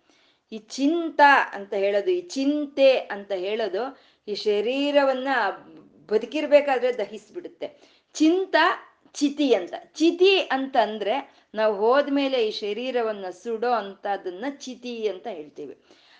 ಹೋದ್ಮೇಲೆ ಈ ಶರೀರವನ್ನು ಸುಟ್ಟುತ್ತೆ ಚಿತಿ ಅನ್ನೋದು, ಆದ್ರೆ ಈ ಚಿಂತ ಅನ್ನೋದು ನಾವ್ ಇರ್ಬೇಕಾದ್ರೇನೆ, ನಾವು ಸಜೀವದವಾಗಿ ಇರ್ಬೇಕಾದ್ರೇನೆ ಈ ನಮ್ಮ ಶರೀರವನ್ನ ದಹಿಸಿ ಹಾಕುತ್ತೆ ಚಿನ್ ಚಿಂತ ಅಂತ ಹೇಳೋ ಅಂಥದ್ದು. ಹಾಗೆ ಆ ತಾಯಿಯಲ್ಲಿ ಯಾವುದು ಚಿಂತ ಚಿಂತನೆ ಅಂತ ಇಲ್ಲ, ನಿಶ್ಚಿಂತಳವಳು. ಯಾಕೆಂದ್ರೆ ಪರಿಪೂರವಾದಂಥ, ಪರಿಪೂರ್ಣವಾದಂಥ ಜ್ಞಾನ ಸ್ವ ಸ್ವರೂಪಿಣಿಯಾದ ಅಮ್ಮನವರಲ್ಲಿ ಆ ಚಿಂತೆ ಇಲ್ಲ ಅಂತ, ನಿಶ್ಚಿಂತ ಅಂತ ಹೇಳ್ತಾ, ಆ ಅಮ್ಮನವ್ರನ್ನ ಆಶ್ರಯಿಸ್ಕೊಂಡಿರೋ ಅಂತ ಭಕ್ತರಲ್ಲಿ ಆ ಚಿಂತೆ ಅನ್ನೋದು ಇರಲ್ಲ, ನಿಶ್ಚಿಂತೆ ಅನ್ನೋದು ಇರುತ್ತೆ ಅಂತ. ಈ ನಿಶ್ಚಿಂತೆ ಅನ್ನೋದು ಯಾರಿಗಿರುತ್ತೆ ಅಂದ್ರೆ ಭಾಗವತರಿಗಿರುತ್ತೆ. ಭಾಗವತರು ನಿಶ್ಚಿಂತೆಯಾಗಿರ್ತಾರೆ. ಭಾಗವತರು ಅಂದ್ರೆ? ಭಾಗವತರು ಅಂದ್ರೆ ಭಗವಂತನ ಕಥೆಗಳ ಹೇಳ್ಕೊಳ್ತಾ ಭಗವಂತನ ಕಥೆಗಳು ಕೇಳ್ಕೊಳ್ತಾ, ಅವನ ಒಂದು ಧ್ಯಾನಿಸ್ತಾ, ಅವನ ಮಂತ್ರವನ್ನು ಜಪಿಸ್ತಾ, ಅವ, ಒಂದು ನಾಲ್ಕು ಒಳ್ಳೆ ಕೆಲಸಗಳನ್ನ ಮಾಡ್ಕೊಳ್ತಾ ಇರುವಂಥವ್ರನ್ನ ಭಾಗವತರು ಅಂತ ಹೇಳ್ತಾರೆ. ಅವ್ರ ಮನಸ್ಸು ನಿರಂತರ ಭಗವಂತನ ಕಡೆನೆ ಇರಬೇಕಾದ್ರೆ ಅವ್ರಿಗೆ ಇನ್ನೊಂದು ಚಿಂತೆ ಹೇಗೆ ಬರೋದಕ್ಕೆ ಸಾಧ್ಯ ಆಗುತ್ತೆ? ಆಗಲ್ಲ ಅಲ್ವಾ? ಯಾಕೆಂದ್ರೆ ಒಂದು anything cannot occupy the same place at same thing ಅಂತ ಹೇಳ್ತೀವಿ. Two things cannot occupy the same place at same time ಅಂತ ಹೇಳ್ತೀವಿ. ಎರಡು ವಿಷಯಗಳು ಯಾವುದು ಒಂದೇ ಸಲ ಆಕ್ರಮಿಸ್ಕೊಳಕ್ಕಾಗಲ್ಲ ಅಲ್ವಾ? ಯಾವಾಗ ನಮ್ಮ ಮನಸ್ಸು ಆ ದೈವಿಕವಾದಂಥ ಒಂದು ಚಿಂತನೆಯಲ್ಲಿ ಇರುತ್ತೋ, ಅವಾಗ ಈ ಪ್ರಪಂಚಿಕವಾದಂಥ ಚಿಂತನೆ ಯಾವುದು ನಮ್ಮ ಮನಸ್ಸಿಗೆ ಬರಲ್ಲ. ಅದನ್ನೇ ನಿಶ್ಚಿಂತೆ ಅಂತ ಹೇಳ್ತೀವಿ. ನಾವು ಪ್ರಪಂಚದಲ್ಲಿ ಇರುವಂತ ಯಾವುದನ್ನಾದ್ರೂ ಅಥವಾ ಒಂದು ಒಡವೆ ಆಗ್ಬೋದು, ಒಂದು ದುಡ್ಡಾಗ್ಬೋದು ಅಥವಾ ಒಂದು ವಸ್ತ್ರಗಳಾಗ್ಬೋದು, ಅಥವಾ ನಮ್ಗೆ ಇವಾಗ ಆರೋಗ್ಯ ಇದೆ ಅಂತ ಆಗ್ಬೋದು, ನಾವು ಚಿಂತನೆ ಮಾಡ್ತಾ ಇದ್ರೆ, ಒಡವೆಗಳಿದ್ರೆ ಕಳ್ಳ ಬರ್ತಾನೆ ಅನ್ನೋ ಒಂದು ದುಃಖ ಅಲ್ಲಿದ್ದೇ ಇರುತ್ತೆ. ಮತ್ತೆ ಆರೋಗ್ಯ ಚೆನ್ನಾಗಿದೆ ಅಂದ್ರೆ ಇದು ಕೆಡಬೇಕು ಕೊಡು ಕೆಟ್ಟೋಗ್ಬೋದು ಅನ್ನೋ ಒಂದು ಭಯ ಇರುತ್ತೆ. ಹೀಗೆ ಎಲ್ಲ ಭಯಗಳು ಇರುತ್ತೆ ಪ್ರಾಪಂಚಿಕ ವಿಷಯಗಳಲ್ಲಿ. ಅಂದ್ರೆ ಪರಮಾತ್ಮನ ಬಗ್ಗೆ ನಾವು ಚಿಂತನೆ ಮಾಡ್ತಾ ಇದ್ರೆ ನಮ್ಗೇನಾದ್ರೂ ಚಿಂತೆ ಅಂತ ಇರುತ್ತಾ? ಅದು ನಿಶ್ಚಿಂತ ಅಂತ ಹೇಳೋದು. ಇದನ್ನೇ ಅಲ್ವಾ ಪ್ರಹ್ಲಾದನ್ ಮಾಡಿದ್ದು? ಅವನನ್ನು ತಗೊಂಡೋಗಿ ಬೆಂಕಿಗೆ ಹಾಕಿದ್ರೆ ನಾರಾಯಣನ್ ಬಂದು ಕಾಪಾಡ್ತಾನೆ. ನಮ್ಮಂತವ್ರಾದ್ರೆ, ಅಯ್ಯೋ, ನನ್ನಪ್ಪ ಬೆಂಕಿಗೆ ಹಾಕ್ಬಿಟ್ನಲ್ಲಪ್ಪ. ಏನೋ ಬಂದ ನಾರಾಯಣ ಬಂದ ನನ್ನನ್ನು ಕಾಪಾಡ್ದ, ನಾಳೆ ಇನ್ನೇನಕ್ಕೆ ಹಾಕ್ಬಿಡ್ತಾನೋ ಏನೋ ಇವನು ನನ್ನನ್ನ, ಅವಾಗ ನಾರಾಯಣ ಬರ್ತಾನೋ ಇಲ್ವೋ ಅವ್ನಿಗೇನು ಕೆಲಸ ಇರುತ್ತೋ, ನನ್ನನ್ನು ಕಾಪಾಡ್ತಾನೋ ಇಲ್ವೋ ಅಂತ ನಮಗೆ ಫ್ರಸ್ಟ್ರೇಷನ್ನು ಡಿಪ್ರೆಷನ್ನು ಫೋಬಿಯಾ ಎಲ್ಲ ಆಂಗ್ಸೈಟಿ ಎಲ್ಲ ಬರುತ್ತೆ ನಮಗೆ. ಆದರೆ ನಾ ಪ್ರಹ್ಲಾದನ್ಗೆ ಇದು ಯಾವುದು ಅರಿವೇ ಇಲ್ಲ. ಬೆಂಕಿಯಲ್ಲಿ ಹಾಕಿದ್ದಪ್ಪ ಅನ್ನೋದನ್ನು ಮರ್ತೋಗ್ಬಿಟ್ಟ. ನಿರಂತರ ನಾರಾಯಣನ ಹರಿಯ ಧ್ಯಾನವನ್ನೇ ಮಾಡ್ಕೊಂಡಿದ್ದ. ಹಾಗಿದ್ಮೇಲೆ ಇವನ್ ನೀರ್ಗೆ ಹಾಕ್ತಾನೋ, ಸರ್ಪದ ಜೊತೆ ಕಚ್ಚಿಸ್ತಾನೋ, ಇದೆಲ್ಲ ಅವ್ನಿಗೆ ಹೇಗೆ ಬರುತ್ತೆ ಚಿಂತನೆ? ಅದೇ ನಿಶ್ಚಿಂತ ಅಂತ ಹೇಳೋದು. ಭಗವಂತನ ಧ್ಯಾನ ನಾವು ಮಾಡೋ ಅಷ್ಟು ಹೊತ್ತು ನಾವು ನಿಶ್ಚಿಂತೆಯಾಗೆ ಇರ್ತೀವಿ ಅಂತ ನಿಶ್ಚಿಂತ ಅಂತಂದ್ರು. ಆ ತಾಯಿಯಲ್ಲಿ ಯಾವುದು ಚಿಂತನೆ ಅಂತ ತನ್ನಲ್ಲೂ ಇಲ್ಲ, ತನ್ನ ಆಧರಿಸ್ಕೊಂಡಿರುವಂತ ಭಕ್ತರಲ್ಲಿನೂ ಆ ಚಿಂತನೆ ಇಲ್ಲ ಅಂತ ನಿಶ್ಚಿಂತ ಅಂತಂದ್ರು. ನಿರಹಂಕಾರ, ಆ ತಾಯಿಯಲ್ಲಿ ಯಾವುದು ಅಹಂಕಾರ ಅನ್ನೋದು ಆ ತಾಯಿಗೊಂದು ಸ್ಪರ್ಶವಾಗೇ ಇಲ್ದಲೆ ಇರುವಂಥದ್ದು. ಎಲ್ಲವೂ ತನ್ನದೇ ಆದ್ರೂ ಯಾವುದೇ ವಿಧವಾದ ಅಹಂಕಾರ ಅನ್ನೋದು ಆ ತಾಯಿಯಲ್ಲಿ ಇಲ್ಲ ಅಂತ. ನಮ್ಗೆ ಎಷ್ಟು ಶಕ್ತಿ ಇರಲಿ, ಎಷ್ಟು ಬುದ್ಧಿ ಇರಲಿ, ಎಷ್ಟು ಜ್ಞಾನ ಇರಲಿ, ಆ ತಾಯಿ ನಮಗೆ ಕೊಟ್ಟಿರೋದು ಅಂತ ನಾವು ಎಷ್ಟರವರೆಗೂ ತಿಳ್ಕೊಳ್ತೀವೋ ಅಷ್ಟರವರೆಗೂ ನಮ್ಮಲ್ಲಿ ಆ ಅಹಂಕಾರ ಅನ್ನೋದು ಬರಲ್ಲ. ಯಾಕೆ ಅಂದರೆ ಅದು ನಮ್ದೆಲ್ಲ ಸೊತ್ತು.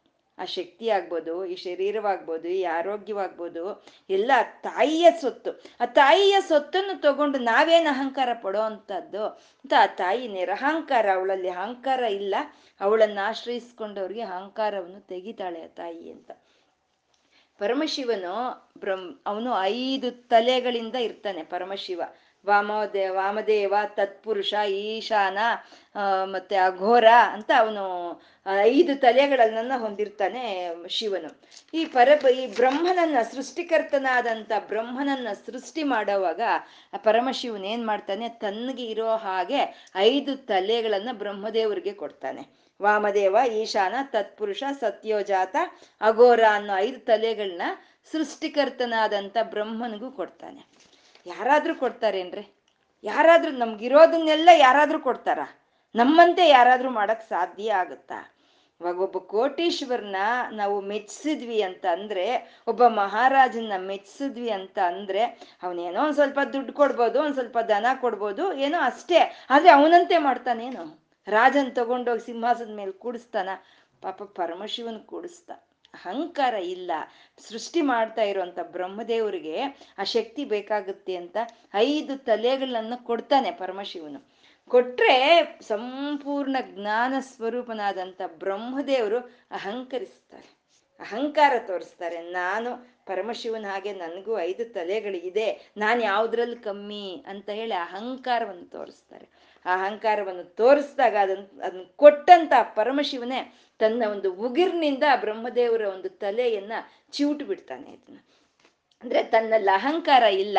ಅಹಂಕಾರ ತೋರಿಸ್ದವ್ರನ್ನ ಅಹಂಕಾರದಿಂದ ಬಿಡಿಸ್ತಾನೆ ಅಂತ ನಿರಹಂಕಾರ ಅಂತ ಹೇಳಿದ್ರು. ಈ ನಿರಹಂಕಾರ ಅನ್ನೋದು ಇಂದ್ರನ ಇಂದ್ರನಿಗೂ ಅವನ ಒಂದು ಅಷ್ಟ ವಿಧವಾದಂತ ಒಂದು ಶಕ್ತಿಗಳನ್ನ ಪರಬ್ರಹ್ಮನ ಇಂದ್ರನಿಗೆ ಕೊಟ್ಟಿರ್ತಾನೆ. ಈ ಗೋಕುಲದಲ್ಲಿ ಪ್ರತಿ ಒಂದು ವರ್ಷವೂ ಇಂದ್ರೋತ್ಸವ ಅಂತ ಮಾಡ್ತಾ ಇರ್ತಾರೆ. ಇವಾಗ ಕೃಷ್ಣ ಹೇಳ್ತಾನೆ, ಇಂದ್ರೋತ್ಸವ ಸಾಕು, ಇಷ್ಟು ವರ್ಷ ಮಾಡಿದ್ದು, ಇವಾಗ ಗೋವರ್ಧನಗಿರಿ ಉತ್ಸವವನ್ನು ಮಾಡೋಣ ನಾವು ಅಂತ ಹೇಳಿದ್ರೆ ಇಂದ್ರನಿಗೆ ಸಿಟ್ಟು ಬಂದ್ಬಿಡುತ್ತೆ. ಏನು ಎಷ್ಟೋ ಯುಗಗಳಿಂದ ನನ್ನ ಉತ್ಸವ ನಡೆಸ್ತಾ ಇದ್ದಾರೆ, ಇಲ್ಲಿ ನನ್ನ ಒಂದು ಸಹಕಾರ ಇಲ್ದಲೆ ಇವ್ರು ಏನು ಉತ್ಸವ ಮಾಡೋಕ್ಕಾಗುತ್ತಾ? ಗೋವರ್ಧನಗಿರಿ ಉತ್ಸವನಂತೆ. ಅದು ಹೇಗೆ ಮಾಡ್ತಾರೆ ನೋಡೋಣ. ಅಂತ ಒಂದು ವರ, ಒಂದು ವಾರದ ಕಾಲ ಮಹಾಮಳೆಯನ್ನು ಸುರಿಸ್ಬಿಡ್ತಾನೆ. ಮಹಾಮಳೆ ಬರ್ತಾ ಇದ್ರೆ ಮನೆಯಿಂದ ಆಚೆಗೆ ಹೋಗೋಕೆ ಆಗಲ್ಲ, ಆಚೆ ಇರೋರು ಮನೆಯೊಳಕ್ಕೆ ಆಗ ಹೋಗೋಕ್ಕಾಗಲ್ಲ. ಅಂದಮೇಲೆ ಇನ್ ಉತ್ಸವ ಹೇಗ್ ಮಾಡ್ತಾರೆ ಅವರು? ಅಂತ ನೋಡೋಣ ಅಂತ ಹೇಳಿ ಅಂತ ಮಳೆಯನ್ನು ತರ್ತಾನೆ. ಅವಾಗ ಕೃಷ್ಣನ ಗೋವರ್ಧನ ಗಿರಿಯನ್ನ ಎತ್ತಿ ಗೋಕುಲನ, ಗೋಕುಲವನ್ನ, ಗೋಪಿಕಾ ಸ್ತ್ರೀಯರನ್ನ, ಗೋವುಗಳನ್ನ ಕಾಪಾಡ್ತಾ ಆ ಇಂದ್ರಿಯನ್ನ, ಇಂದ್ರನ ಅಹಂಕಾರವನ್ನ ಅಡಗಿಸ್ತಾನೆ. ಅಂದ್ರೆ ಪ್ರತಿ ಒಂದು ಏನಿದ್ರು ಭಗವಂತನಿಂದ ನನಗೆ ಸೇರಿದೆ ಇದು, ಅವನು ಕೊಟ್ಟಿರೋ ಅಂತ ಒಂದು ಇದು ಭಿಕ್ಷೆ ಅಂತ ನಾವು ತಿಳ್ಕೊಳ್ಳೋವರೆಗೂ ನಮ್ಗೆ ಆ ಅಹಂಕಾರ ಅನ್ನೋದು ಹೋಗಲ್ಲ. ಯಾವಾಗ ನಿರಹಂಕಾರಿಯಾದ ಅಮ್ಮನವ್ರನ್ನ ಲಲಿತೆಯನ್ನ ನಾವು ಆಶ್ರಯಿಸ್ಕೊಳ್ತೀವೋ, ಅವಾಗ ನಮ್ಮಲ್ಲೂ ಆ ಅಹಂಕಾರ ಅನ್ನೋದು ಹೊರಟೋಗುತ್ತೆ ಅಂತ ನಿರಹಂಕಾರ ಅಂತ ಅಂದ್ರು. ನಿರ್ಮೋಹ ಮೋಹನಾಶಿನಿ ಅಂತ ಇದ್ದಾರೆ. ನೀವೆಲ್ಲ ಗುಣಗಳು ರೀ, ಎಲ್ಲ ಇವೆಲ್ಲ ಕೆಟ್ಟ ಗುಣಗಳು. ಇವು ಮನುಷ್ಯನಿಗೆ ಯಾವಾಗ ಈ ಗುಣಗಳೆಲ್ಲ ಇರುತ್ತೋ, ಇವು ಹುಳುಗಳಿದ್ದಾಗೆ, ಇವು ತಿಂದು ಹಾಕ್ಬಿಡುತ್ತೆ ನಮ್ಮನ್ನ, ನಮ್ಮ ಆತ್ಮ ಸಾಕ್ಷಾತ್ಕಾರ ಅನ್ನೋದು ನಮಗ್ ತಿಳಿಯಲ್ಲ. ಹಂಗೆ ನಿರ್ಮೋಹ ಮೋಹನಾಶಿನಿ ಮೋಹ ಇಲ್ಲ, ಯಾವುದ್ರ ಮೇಲೂ ಮೋಹ ಇಲ್ಲ. ಅತಿಯಾದ ಮೋಹ ಯಾವಾಗ ಇಟ್ಕೊಳ್ತೀವೋ, ಅವಾಗ ನಮ್ಮ ಸುತ್ತ ಇರುವಂತ ಹತ್ತು ಜನಕ್ಕೂ ಅದು ಕಷ್ಟ ಆಗುತ್ತೆ. ಧೃತರಾಷ್ಟ್ರನ ಮಕ್ಕಳು ಎಂತಾವ್ರು ಮಕ್ಕಳು ನೂರು ಜನ ಮಕ್ಕಳು ಅವ್ರು ಅವರು ಅನ್ನೋ ಒಂದು ಪರಿಗಣನೆ ಮಾಡ್ದಲೇನೆ ಅವನು ಕುರುಡನಾಗಿ ಆ ಮಕ್ಕಳನ್ನ ಅಷ್ಟು ಮಕ್ಕಳ ಮೇಲೆ ಅಷ್ಟು ಪ್ರೀತಿ, ಅಷ್ಟು ಮಮತೆ ತೋರಿಸ್ತಾ ಅವನು ಕೊನೆಗೆ ಅಂತ ಮಹಾಭಾರತ ಯುದ್ಧ ನಡೆದು ಲಕ್ಷಾಂತರ ಪ್ರಾಣಹಾನಿ ಆಗೋಗಾಗುತ್ತೆ. ಯಾರ ಮೇಲಾದ್ರೂ ಸರಿ ಆ ನಿ ಮಮತೆ ಅನ್ನೋದು ಅತಿ ಹೆಚ್ಚಿನ ಮಮತೆ ಯಾರ ಮೇಲೂ ತೋರಿಸ್ಲೂಬಾರ್ದು. ಆ ಮಮತೆಗೆ ನಾವು ಒಳ, ನಾವು ಬಂದಿರಾಗ್ಲೂಬಾರ್ದು ಅಂತ ನಿರ್ಮೋಹ ಮೋಹನಾಶಿನಿ ಅಂತಂದ್ರು. ಒಂದು ಒಂದು ಒಂದು ಅಮ್ಮನಿಗೆ ಎಷ್ಟೋ ವರ್ಷಕ್ಕೆ ಮಕ್ಕಳಾಗುತ್ತಂತೆ. ಒಂದು ಗಂಡು ಮಗು ಆಯಿತು. ಆ ಗಂಡು ಮಗು ಮೇಲೆ ವಿಪರೀತವಾದಂಥ ಒಂದು ಮೋಹ. ಅದನ್ನ ತಲೆ ಭುಜದ ಮೇಲೆ ಕೂಡಿಸ್ಕೊಂಡು ದಿನಾ ಸಂತೆ ಕರ್ಕೊಂಡು ಹೋಗ್ತಿದ್ಲಂತೆ. ಹೋಗ್ತಿದ್ರೆ ಒಂದು ಹಣ್ಣಿನ ಮಾರೋರು ಹಣ್ಣು ಮಾರ್ತಾ ಹಣ್ಣು ಹಣ್ಣು ಹಣ್ಣು ಹಣ್ಣು ಮಾರ್ತಾ ಹೋದ್ರೆ ಇದೇನ್ ಮಾಡೋದು ಈ ಅಮ್ಮ? ಹಣ್ಣಿನ ಬುಟ್ಟಿ ಪಕ್ಕದಲ್ಲೇ ಹೋಗೋದಂತೆ. ಈ ಮಗು ಆ ಬುಟ್ಟಿ ಕೈ ಹಾಕಿ ಆ ಹಣ್ಣು ತಗೊಂಡು ತಿನ್ನೋದಂತೆ. ಪ್ರತಿನಿತ್ಯ ಈಗ ನಡೀತಾ ಇದ್ದಂತೆ. ಆ ಮಗು ಮೇಲೆ ಇರೋ ಅಂತ ಅತಿಯಾದ ಪ್ರೀತಿಯಿಂದ ಅವನ್ ಕೊನೆಗೆ ದೊಡ್ಡವನಾಗಿ ಅವನು ಕಳ್ಳನಾದ್ನಂತೆ. ದೊಡ್ಡ ಕಳ್ಳನಾಗಿ ಅವನು ಕಳ್ಳ ಆದ್ರೆ ಯಾವತ್ತಿದ್ರೂ ಅವ್ನು ಸಿಕ್ಕಾಕೊಳ್ಳೇಬೇಕಾಗಿರೋದೆ ಯಾವತ್ತೋ ಒಂದಿನ ಸಿಕ್ಕೊಂಡ ಪೊಲೀಸರ ಕೈಗೆ ಅವನಿಗೆ ಒಂದು ಮಾಡಿದಂತ ಒಂದು ಇದಕ್ಕೆ ಅವನಿಗೆ ನೇಣು ಶಿಕ್ಷೆ ಕೊಟ್ರಂತೆ. ಆ ನೇಣು ಶಿಕ್ಷೆ ಕೊಟ್ಟಾಗ ನಾನು ನನ್ನನ್ನು ನೇಣು ಹಾಕೋದು ನನ್ನ ತಾಯಿ ನೋಡ್ಲಿ. ಯಾಕೆಂದ್ರೆ ನನ್ನ ತಾಯಿ ತೋರಿಸಿದ ಅತಿ ಪ್ರೀತಿಯಿಂದನೇ ನಾನು ಹೀಗಾದೆ ಅಂತ ಅವನು ದೊಡ್ಡವನಾಗಿರುವಂತ ಮಗು ಹೇಳ್ತಂತೆ. ಹಾಗೆ ನಿರ್ಮೋಹ ಮೋಹನಾಶಿನಿ ಯಾರ ಮೇಲೂ ಅತಿಯಾದಂತ ಒಂದು ಮೋಹವನ್ನ ತೋರಿಸ್ಬೇಡ ಅಂತ ವಶಿನ್ಯಾದಿ ವಾಗ್ದೇವತೆಯರು ಇಲ್ಲಿ ಹೇಳ್ತಾ ಇದ್ದಾರೆ, ನಿರ್ಮೋಹ ಮೋಹನಾಶಿನಿ. ನಿರ್ಮಮ ಮಮತಾ ಹಂತ್ರಿ. ಇದಿದೆ ಇದು ಎಲ್ಲದಕ್ಕಿಂತ ಇನ್ನೂ ದೊಡ್ಡದಾದಂಥ ದೋಷ ಇದು. ನಿರ್ಮಮ ಮಮತಾ ಹಂತ್ರಿ. ಮಮ ಮಮ ಮಮ, ನಾನು ನಾನು ನಾನು, ನಂದು ನಂದು ನಂದು. ನಾನ್ ಮಾಡಿದೆ. ನಾನ್ ಮಾಡಿದ್ರೆ ಹಾಗಿರ್ತಾ ಇತ್ತು. ನಾನ್ ಮಾಡಿದ್ರೆ ಇನ್ನೂ ಚೆನ್ನಾಗಿರ್ತಾ ಇತ್ತು. ನಾನ್ ಇಲ್ದಿದ್ರೆ ನಿನ್ನೇಲು ಉಳಿಯಲ್ಲ. ನಾನು ಇಲ್ದಿದ್ರೆ ಯಾರಿಗೂ ಏನು ನಡೆಯಲ್ಲ. ಅಂತ ನಾವು ತಿಳ್ಕೊಳ್ಳೋ ಅಂಥದ್ದೇ ಮಮ ಅಂತ ಹೇಳೋದು. ಇದು ಅತ್ಯಂತ ಕೆಟ್ಟದಾದಂಥ ಒಂದು ಇದು ಅದನ್ನ ನಾವು ಆ ತಾಯಿಯನ್ನ ಆಶ್ರಯಿಸ್ಕೊಂಡಾಗ ಮಮತಾ ಹಂತ್ರಿ, ಆ ಒಂದು ನಾನು ನಾನು ನಾನು ಅನ್ನೋದನ್ನ ಬಿಡಿಸ್ತಾಳೆ. ಯಾಕೆಂದ್ರೆ ನೀನಲ್ವೇ, ನಾನು ಇಲ್ಲಿ ಅಂತ ಹೇಳ್ತಾ ತಾಯಿ ಅದನ್ನ ನಮ್ಮಿಂದ ಅದನ್ನ ಬಿಡಿಸ್ತಾಳೆ. ಯಾಕೆಂದ್ರೆ ನಾವು ಅನ್ಕೊಳ್ತೀವಿ, ನಾನಿದ್ರೇನೆ ಈ ಕೆಲಸ ಆಗೋದು. ನಾನ್ ಮಾಡಿದ್ರೇನೆ ಈ ಕೆಲಸ ಚೆನ್ನಾಗಾಗುತ್ತೆ ಅಂತ ನಾವು ಅನ್ಕೊಳ್ತೀವಿ.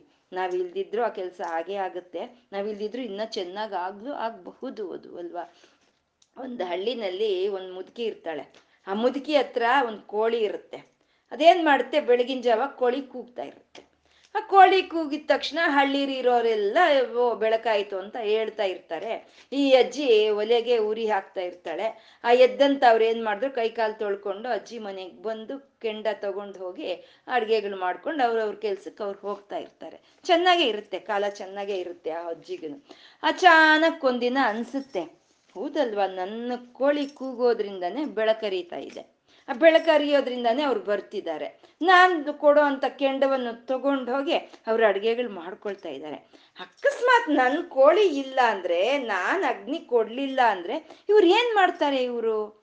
ಅನ್ನೋದು ಅವಳಿಗೆ ಯಾವಾಗ ಮನ್ಸಿಗೆ ಬಂತ, ಅವಾಗ ಏನ್ ಮಾಡ್ತಾಳೆ? ಮಾರನೇ ದಿನ ಆ ಕೋಳಿ ಕೂಗೋದಕ್ಕಿನ್ನ ಇನ್ನೂ ಮುಂಚೆನೆ ಆ ಕೋಳಿನ ತಗೊಂಡು ಕಾಡಿಗೆ ಹೊರಟೋಗ್ತಾಳೆ. ಅವಾಗ ನೋಡ್ತಾಳೆ, ಅವತ್ತೆಲ್ಲ ತುಂಬಾ ಸಂತೋಷ. ಅಪ್ಪ ನನ್ನ ಕೋಳಿನ ತಗೊಂಡು ಬಂದು ನಂಗೆ ಕಾಡಿಗೆ ಬಂದಿದ್ದೀನಿ ಇವತ್ತು ಕೋಳಿ ಕೂಗಲಿಲ್ಲ. ಹಳ್ಳಿಯವ್ರು ಹೇಳಿರಲ್ಲ, ಅವತ್ತೆಲ್ಲ ಸಂತೋಷ. ಮಾರನೇ ದಿನ ಆಯ್ತು. ಮಾರನೇ ದಿನ ಕುತೂಹಲ. ಏನಾಯ್ತು ಏನಾಯ್ತು, ಹಳ್ಳಿನಲ್ಲಿ ಏನಾಯ್ತು ಕುತೂಹಲ.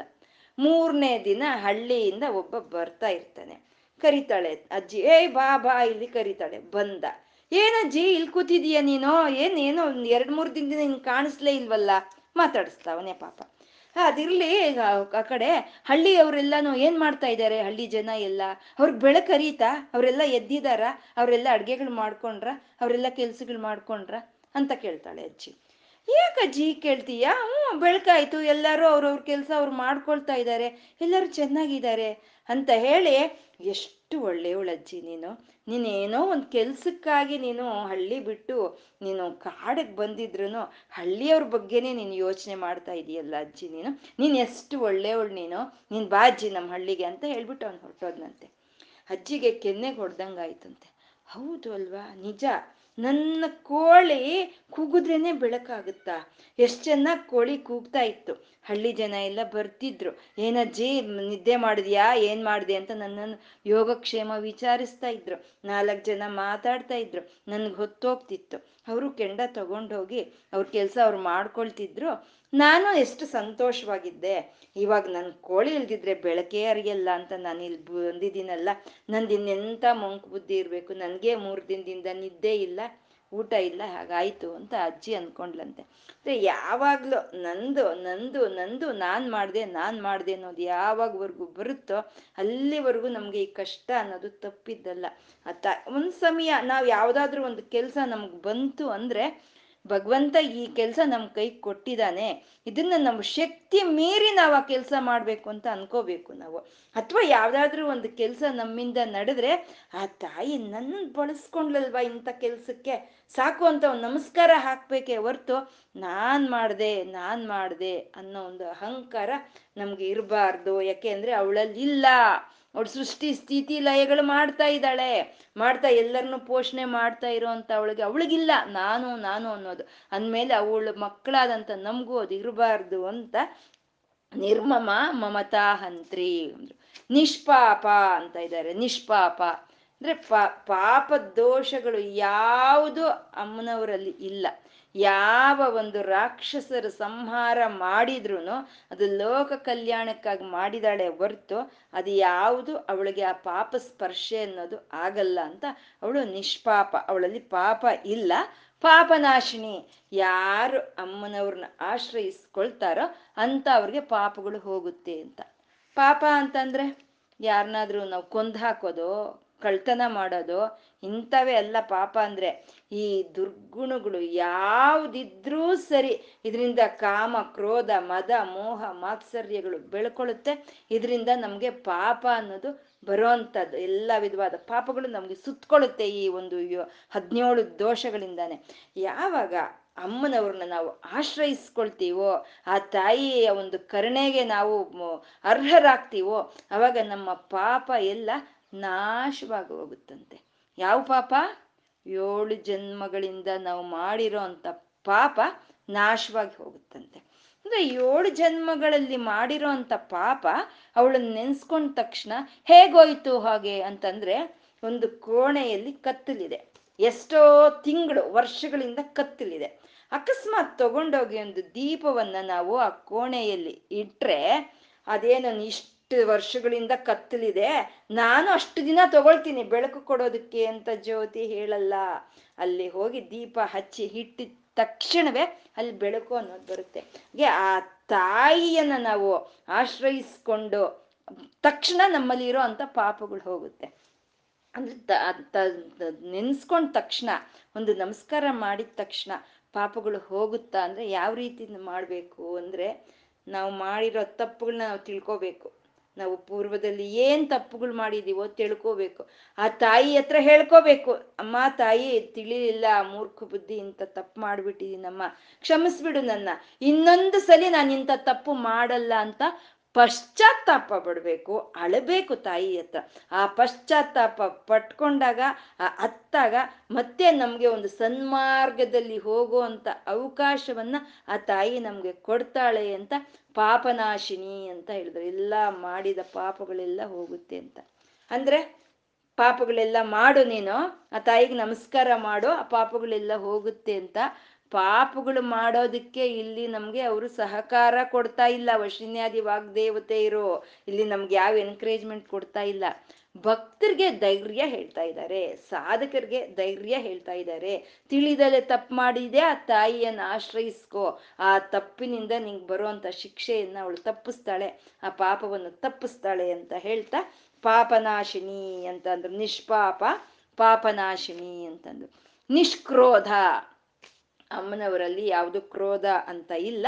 ಕ್ರೋಧ ಶಮನಿ. ಆ ಕ್ರೋಧವನ್ನ ನಮ್ಮಿಂದ ದೂರ ಮಾಡ್ತಾಳೆ ಅಂತ. ಅಂದ್ರೆ ಇಲ್ಲಿ ನಾವು ಸಿಟ್ಟು ಮಾಡ್ಕೊಂಡು ಕೂತ್ಕೊಂಡ ತಕ್ಷಣ ಅಮ್ಮ ನಮ್ಗೆ ಆ ಸಿಟ್ಟಿನಿಂದ ಉಪಶಮನ ಮಾಡ್ತಾಳೆ ಅಂತ ಅಲ್ಲ. ಈ ದೋಷಗಳು ಇವಾಗ ನಾವು ಹೇಳ್ಕೊಂಡಂತ ಈ ಗುಣಗಳು, ಎಂಥ ಗುಣಗಳು ಅಂದ್ರೆ ಅಸಹ್ಯಕರವಾದಂಥ ಗುಣಗಳು. ಈ ಅತಿಯಾದಂಥ ಒಂದು ಪ್ರೀತಿ ತೋರಿಸೋದು, ಅಹಂಕಾರ ತೋರಿಸೋದು, ನಂದು ನಂದು ಅಂತ ಜಂಬ ಕೊಚ್ಕೊಳ್ಳೋವು, ಇವೆಲ್ಲ ಒಂದು ಅಸಹ್ಯಕರವಾದಂಥ ಗುಣಗಳು ಇವು. ಈ ಗುಣಗಳು ಇದೆ ನಮ್ಮಲ್ಲಿ ಅಂತ ನಾವು ತಿಳ್ಕೋಬೇಕು.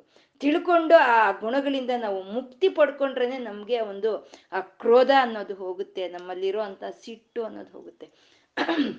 ನಾವು ಅತಿಯಾದ ಕ್ರೋಧವನ್ನ ಹೊತ್ತು ಆ ದೇವ್ರ ಮುಂದೆ ಕೂತ್ಕೊಂಡು ನಾವು ಪೂಜೆ ಪುನಸ್ಕಾರಗಳು ಮಾಡಿದ್ರೆ ಅಮ್ಮನವ್ರಿಗೆ ರಕ್ತಾಭಿಷೇಕ ಮಾಡ್ದಾಗಂತೆ ಅಂತ ಬಸವೇಶ್ವರರು ಹೇಳೋ ನಾವು ಯಾವಾಗ ಸಿಟ್ಟಿನಿಂದ ಬೇರೆಯವ್ರ ಮೇಲೆ ಒಂದು ಮಾತ್ಸರ್ಯದಿಂದ ಒಂದು ಇದರಿಂದ ಹೋಗಿ ನಾವು ಪೂಜೆ ಮಾಡಿದ್ರೆ ಅದು ಒಂದು ರಕ್ತಾಭಿಷೇಕ ಮಾಡ್ದಾಗೆ ಅಂತ ಬಸವಣ್ಣವ್ರು ಹೇಳೋದು. ಬಸವಣ್ಣವ್ರು ಹೇಳ್ತಾರೆ ಚಿತ್ತ ಶುದ್ಧಿ ಇಲ್ದಲೇ ಇರೋಂಥ ಈಶ್ವರ ಶಿವ ಪೂಜೆ ಯಾಕೆ ಅಂತ ಹೇಳ್ತಾರೆ. ಅಂದ್ರೆ ಶಿವ ಪೂಜೆ ಬಿಡು ಅಂತ ಅಲ್ಲ ಇಲ್ಲಿ ಹೇಳಿದ್ದು. ಚಿತ್ತವನ್ನು ಶುದ್ಧಿ ಮಾಡ್ಕೋ, ಚಿತ್ತವನ್ನು ಶುದ್ಧಿ ಮಾಡಿಕೊಂಡು ಆ ಭಗವಂತನ ಒಂದು ಉಪಾಸನೆ ಅನ್ನೋದು ಮಾಡಿದ್ರೆ ಅವಾಗ ನಿನ್ನಲ್ಲಿ ಇರೋ ಅಂತ ಈ ಎಲ್ಲಾ ವಿಧವಾದ ಗುಣಗಳು ಎಲ್ಲ ಹೊರಟೋಗುತ್ತೆ, ಆ ತಾಯಿ ಆ ತಾಯಿಯನ್ನ ಶರಣ ಬೇಡು ಅಂತ ಹೇಳೋ ಅಂಥದ್ದು ಇದೇ ಭಗವದ್ಗೀತೆಯಲ್ಲಿ ಚರಮಗೀತೆ ಅಂತ ಹೇಳ್ತಾರೆ. ಅಂದ್ರೆ ಕೊನೆಯದಾಗಿ ಹೇಳಿದಂತ ಶ್ಲೋಕ ಅಂತ ಸರ್ವಧರ್ಮಾನ್ ಪರಿತ್ಯಜ್ಯ ಮಾಮೇಕಂ ಶರಣಂ ವ್ರಜ ಅಂತ ಇದ್ದಾರೆ. ಅಹಂ ತ್ವಾಮ ಸರ್ವ ಪಾಪೇಭ್ಯೋ ಅಂತ ಇದ್ದಾರೆ. ಅಂದ್ರೆ ಎಲ್ಲವನ್ನು ಬಿಟ್ಟು ನೀನು ನನಗೆ ಶರಣಾದ್ರೆ ನಿನ್ನೆಲ್ಲಾ ಪಾಪಗಳು ನಾನು ನಿರ್ಮೂಲ ಮಾಡ್ತೀನಿ ಅಂತ ಕೃಷ್ಣ ಕೊನೆಯ ಶ್ಲೋಕ. ಭಗವದ್ಗೀತೆಯಲ್ಲಿ ಚರಮ ಶ್ಲೋಕ ಅಂತ ಹೇಳ್ತಾರೆ, ಕೊನೆಯದಲ್ಲಿ ಇರೋದು. ಅಂದ್ರೆ ಸರ್ವಧರ್ಮಾನ್ ಪರಿತ್ಯಜ್ಯ ಅಂತಂದ್ರು. ಅಂದ್ರೆ ಎಲ್ಲವನ್ನು ಬಿಟ್ಬಿಡು ಅಂತ. ಯಾವಾಗ ಹೇಳಿದ ಕೃಷ್ಣ ಇದು? ಕೊನೆಯಲ್ಲಿ ಹೇಳ್ದ. ಎಷ್ಟು ಹೇಳಬೇಕು ಅಷ್ಟು ಅರ್ಜುನನ್ಗೆ ಹೇಳಿ ಧರ್ಮ ಯುದ್ಧ ಮಾಡು, ಯುದ್ಧ ಮಾಡೋದೇ ನಿನ್ನ ಕರ್ತವ್ಯ. ಕ್ಷತ್ರಿಯನಾದ ನಿನ್ನಂತ ಅಂತ ಹೇಳೋದೆಲ್ಲ ಹೇಳಿ ಹೇಳಿ ಹೇಳಿ ಕೊನೆಗೆ ಸರ್ವಧರ್ಮಾನ್ ಪರಿತ್ಯಜ್ಯ ಅಂತಂದ್ರೆ ನೀನ್ ಮಾಡೋ ಕೆಲಸ ನೀನ್ ಮಾಡಿ ಉಳ್ದಿದ್ದನ್ನೆಲ್ಲ ಪರಿತ್ಯಾಗ ಮಾಡು ಅಂತ. ನೀನ್ ಮಾಡೋ ಕೆಲಸ ಎಲ್ಲ ಮಾಡಿ ಈ ರಾಗ ದ್ವೇಷಗಳು, ಈ ಅಹಂಕಾರಗಳು, ಈ ಮಮ ಮಮ ಅನ್ನೋ ಒಂದು ಈ ಇದನ್ನ ಎಲ್ಲವನ್ನು ಪರಿತ್ಯಜಿಸು. ಅವಾಗ ನೀನು ಮಾಡಿದ ಪಾಪಗಳನ್ನ ನಾನು ಕ್ಷಮಿಸ್ತೀನಿ ಅಂತ ಕೃಷ್ಣ ಹೇಳಿರೋ ಅಂಥದ್ದು. ಮಾಡೋ ಅಂತ ಕೆಲಸ ಮಾಡ್ಬೇಕು. ಇದರಲ್ಲಿ ಯಾವುದ್ರಲ್ಲೂ ನಿನ್ ಕೆಲಸ ಮಾಡಬೇಡ ಅಂತ ಯಾವುದು ಹೇಳಿಲ್ಲ. ಅರ್ಜುನನ್ಗೆ ಏನ್ ಹೇಳ್ತಾ ಇರೋದು? ಯುದ್ಧ ಮಾಡು ಅಂತ ಹೇಳ್ತಾ ಇರೋ ಅಂತದ್ದು ಅಂದ್ರೆ ನಾವು ಮಾಡೋ ಅಂತ ಕೆಲಸ ಮಾಡ್ಬೇಕು. ಮಾಡ್ತಾ ಈ ಗುಣಗಳನ್ನೆಲ್ಲ ಬಿಟ್ಬಿಟ್ರೆ ಅದೇ ಸರ್ವಧರ್ಮಾನ್ ಪರಿತ್ಯಜ್ಯ. ಅದು ಯಾವಾಗ ನಾವು ಪರಿ, ಅದು, ಅದನ್ನ ನಾವು ವಿಸರ್ಜಿಸ್ತೀವೋ, ಅವಾಗ ಆ ತಾಯಿ ನಮ್ಮಲ್ಲಿರೋ ಅಂತ ಈ ದೋಷಗಳನ್ನೆಲ್ಲನೂ ಅವಳು ಪರಿಹಾರ ಮಾಡ್ತಾಳೆ ಅಂತ. ಇದು ಉಪಾಸನ, ಉಪಾಸನಾ ಬ್ರಹ್ಮ ಅಂದ್ರು. ಜ್ಞೇಯ ಬ್ರಹ್ಮ ಅಂತಂದ್ರು. ಆ ಉಪಾಸನ ಬ್ರಹ್ಮನನ್ನ ನಾವು ಧ್ಯಾನಿಸಿದಾಗ ನಮ್ಗೆ ಆ ಸತ್ಯ ಏನು ಅನ್ನೋದು ತಿಳಿಯುತ್ತೆ ಅಂತಂದ್ರು. ಅಂದ್ರೆ ಉಪಾಸನೆ ಅಂತ ಅಂದ್ರೆ ಉಪಾಸನೆಯಲ್ಲಿ ಭಾವನೆ ಇರಬೇಕು, ಭಾವಿಸ್ತಾ ಉಪಾಸನೆ ಮಾಡಬೇಕು. ಅದನ್ನೇ ಹೇಳಿದ್ದು ಭವಾನಿ ಭಾವನಾಗಮ್ಯ ಅಂತ. ಆ ಪೂಜೆ ಪುನಸ್ಕಾರಗಳು ಮಾಡೋವಾಗ ಭಾವಿಸ್ಬೇಕು ಅಂತ. ಮತ್ತೆ ಅಜ್ಞೇಯ ಬ್ರಹ್ಮ ಅಂದ್ರೆ ಜ್ಞಾನ. ಜ್ಞಾನದಲ್ಲಿ ವಿಚಾರಣೆ ಇರಬೇಕು. ಜ್ಞಾನದಲ್ಲಿ ವಿಚಾರಣೆ ಇರಬೇಕು. ಪರಬ್ರಹ್ಮನು ಅಂದ್ರೆ ಏನು? ತಾಯಿ ಲಲಿತೆ ಅಂದ್ರೆ ಏನು ಅಂತ ವಿಚಾರಣೆ ಮಾಡೋ ಅಂತದ್ದೇ ಜ್ಞಾನ. ಮತ್ತೆ ಧರ್ಮ, ನಮ್ಮ ಮಾಡೋ ಅಂತ ಒಂದು ಕರ್ಮಗಳಲ್ಲಿ ಧರ್ಮ ಇರಬೇಕು. ಅದನ್ನೇ ಉಪ, ಭವಾನಿ ಭಾವನಾಗಮ್ಯ ಅಂತ ಉಪಾಸನೆಯಲ್ಲಿ ಇರೋಂಥ ಭಾವನೆಯನ್ನು ತೋರಿಸಿದ್ರೆ ನಿರಾಧಾರ, ನಿರಂಜನ ಅಂತ ಆ ಜ್ಞಾನವನ್ನು ಕೊಟ್ಟರೆ ಇವಾಗ ಎಲ್ಲ ಕೆಲಸಗಳು ಮಾಡೋ ಅಂತ ಕೆಲಸಗಳನ್ನು ಮಾಡ್ತಾ ಎಲ್ಲವನ್ನು ಪರ್, ಭಗವಂತಳಿಗೆ ಅರ್ಪಿಸು ನೀನು ಅಂತ ಹೇಳ್ತಾ ಇದ್ದೀರಿ. ಅಂದ್ರೆ ನಾವು ಮಾಡೋ ಅಂತ ಒಂದು ಕೆಲಸದಲ್ಲಿ ಧರ್ಮ ಇರಬೇಕು. ಉಪಾಸನೆಯಲ್ಲಿ ಭಾವನೆ. ಜ್ಞಾನದಲ್ಲಿ ವಿಚಾರಣೆ ಮಾಡೋ ಅಂತ ಒಂದು ಕೆಲ್ಸಗಳಲ್ಲಿ ಧರ್ಮ ಇದ್ರೆ ಆ ತಾಯಿ ಕಾಪಾಡ್ತಾಳೆ ಅಂತ ವಶಿನ್ಯಾದಿ ವಾಗ್ದೇವತೆಯರು ಇಲ್ಲಿ ಹೇಳ್ತಾ ಇರೋವಂಥದ್ದು ಇದು ಎಂತ ಒಂದು ಇದು ನೋಡಿ, ಹಿಂದೂ ಮತ ಅನ್ನೋದು ಅದಕ್ಕೆ ಯಾವ ಮತ ಹೇಳ್ತಾ ಇದೆ ಈ ರೀತಿ? ಈ ರೀತಿ ಭಗವಂತನ ಯಾವ ರೀತಿ ಉಪಾಸನೆ ಮಾಡಬೇಕು? ಯಾವ ರೀತಿ ಫಲಿತಗಳು ಬರುತ್ತೆ? ನೀನು ಯಾವ ರೀತಿ ಬದುಕು ಬಾಳ್ಬೇಕು ಅನ್ನೋದು ಯಾವ ಧರ್ಮವೂ ಹೇಳ್ತಾ ಇಲ್ಲ. ಹಾಗೆ ಹೇಳ್ತಾ ಇರೋವಂಥದ್ದು ಹಿಂದೂ ಮತ ಮಾತ್ರನೇ. ಅಂದ್ರೆ ಹಿಂದೂ ಧರ್ಮ ಅಂತಂದ್ರೆ, ಧರ್ಮ ಇದು ಅಷ್ಟೇ. ಹಿಂದೂ ಮತ ಅಂದ್ರೆ ಇದು ಯಾವುದೋ ಒಂದು ಮತ ಅಂತ ಅಲ್ಲ ಮನುಷ್ಯನಾದವನು ಯಾವ ರೀತಿ ಬಾಳ್ಬೇಕು ಅಂತ ನಮ್ಗೆ ತೋರಿಸ್ಕೊಡೋ ಅಂತದ್ದೇ ಹಿಂದೂ ಧರ್ಮ ಅಂತ ಹೇಳೋದು. ಯಾವ ರೀತಿ ಬದುಕಬೇಕು ಅಂತ ತೋರಿಸ್ಕೊಡುತ್ತೆ. ಅದನ್ನೇ ಹಿಂದೂ ಧರ್ಮ ಅಂತ ಹೇಳೋದು. ಅದೇ ಸನಾತನ ಧರ್ಮ ಅಂತ ಹೇಳೋವಂಥದ್ದು ಅಂತ ಶಿನ್ಯಾದಿ ವಾಗ್ದೇವತೆಯರು ತೋರಿಸ್ಕೊಟ್ಟಂತ ಆ ಉಪಾಸನಾ ಬ್ರಹ್ಮವನ್ನ ನಾವು ಧ್ಯಾನಿಸ್ತಾ, ಆ ಜ್ಞಾನದಿಂದ ವಿಚಾರಣೆಯನ್ನು ಮಾಡ್ತಾ, ನಾವು ಮಾಡ್ತಾ ಇರುವಂತ ಒಂದು ಕೆಲಸಗಳನ್ನ ಧರ್ಮಬದ್ಧವಾಗಿ ಮಾಡ್ತಾ ನಾವು ಇವತ್ತೇನು ಹೇಳ್ಕೊಂಡಿದ್ದೀವೋ ಅದನ್ನೆಲ್ಲ ಒಂದು ನಮಸ್ಕಾರದೊಂದಿಗೆ ಶಿವಶಕ್ತಿಯರಿಗೆ ಅರ್ಪಣೆ ಮಾಡಿಕೊಳ್ಳೋಣ. ಸರ್ವಂ ಶ್ರೀ ಲಲಿತಾರ್ಪಣಮಸ್ತು.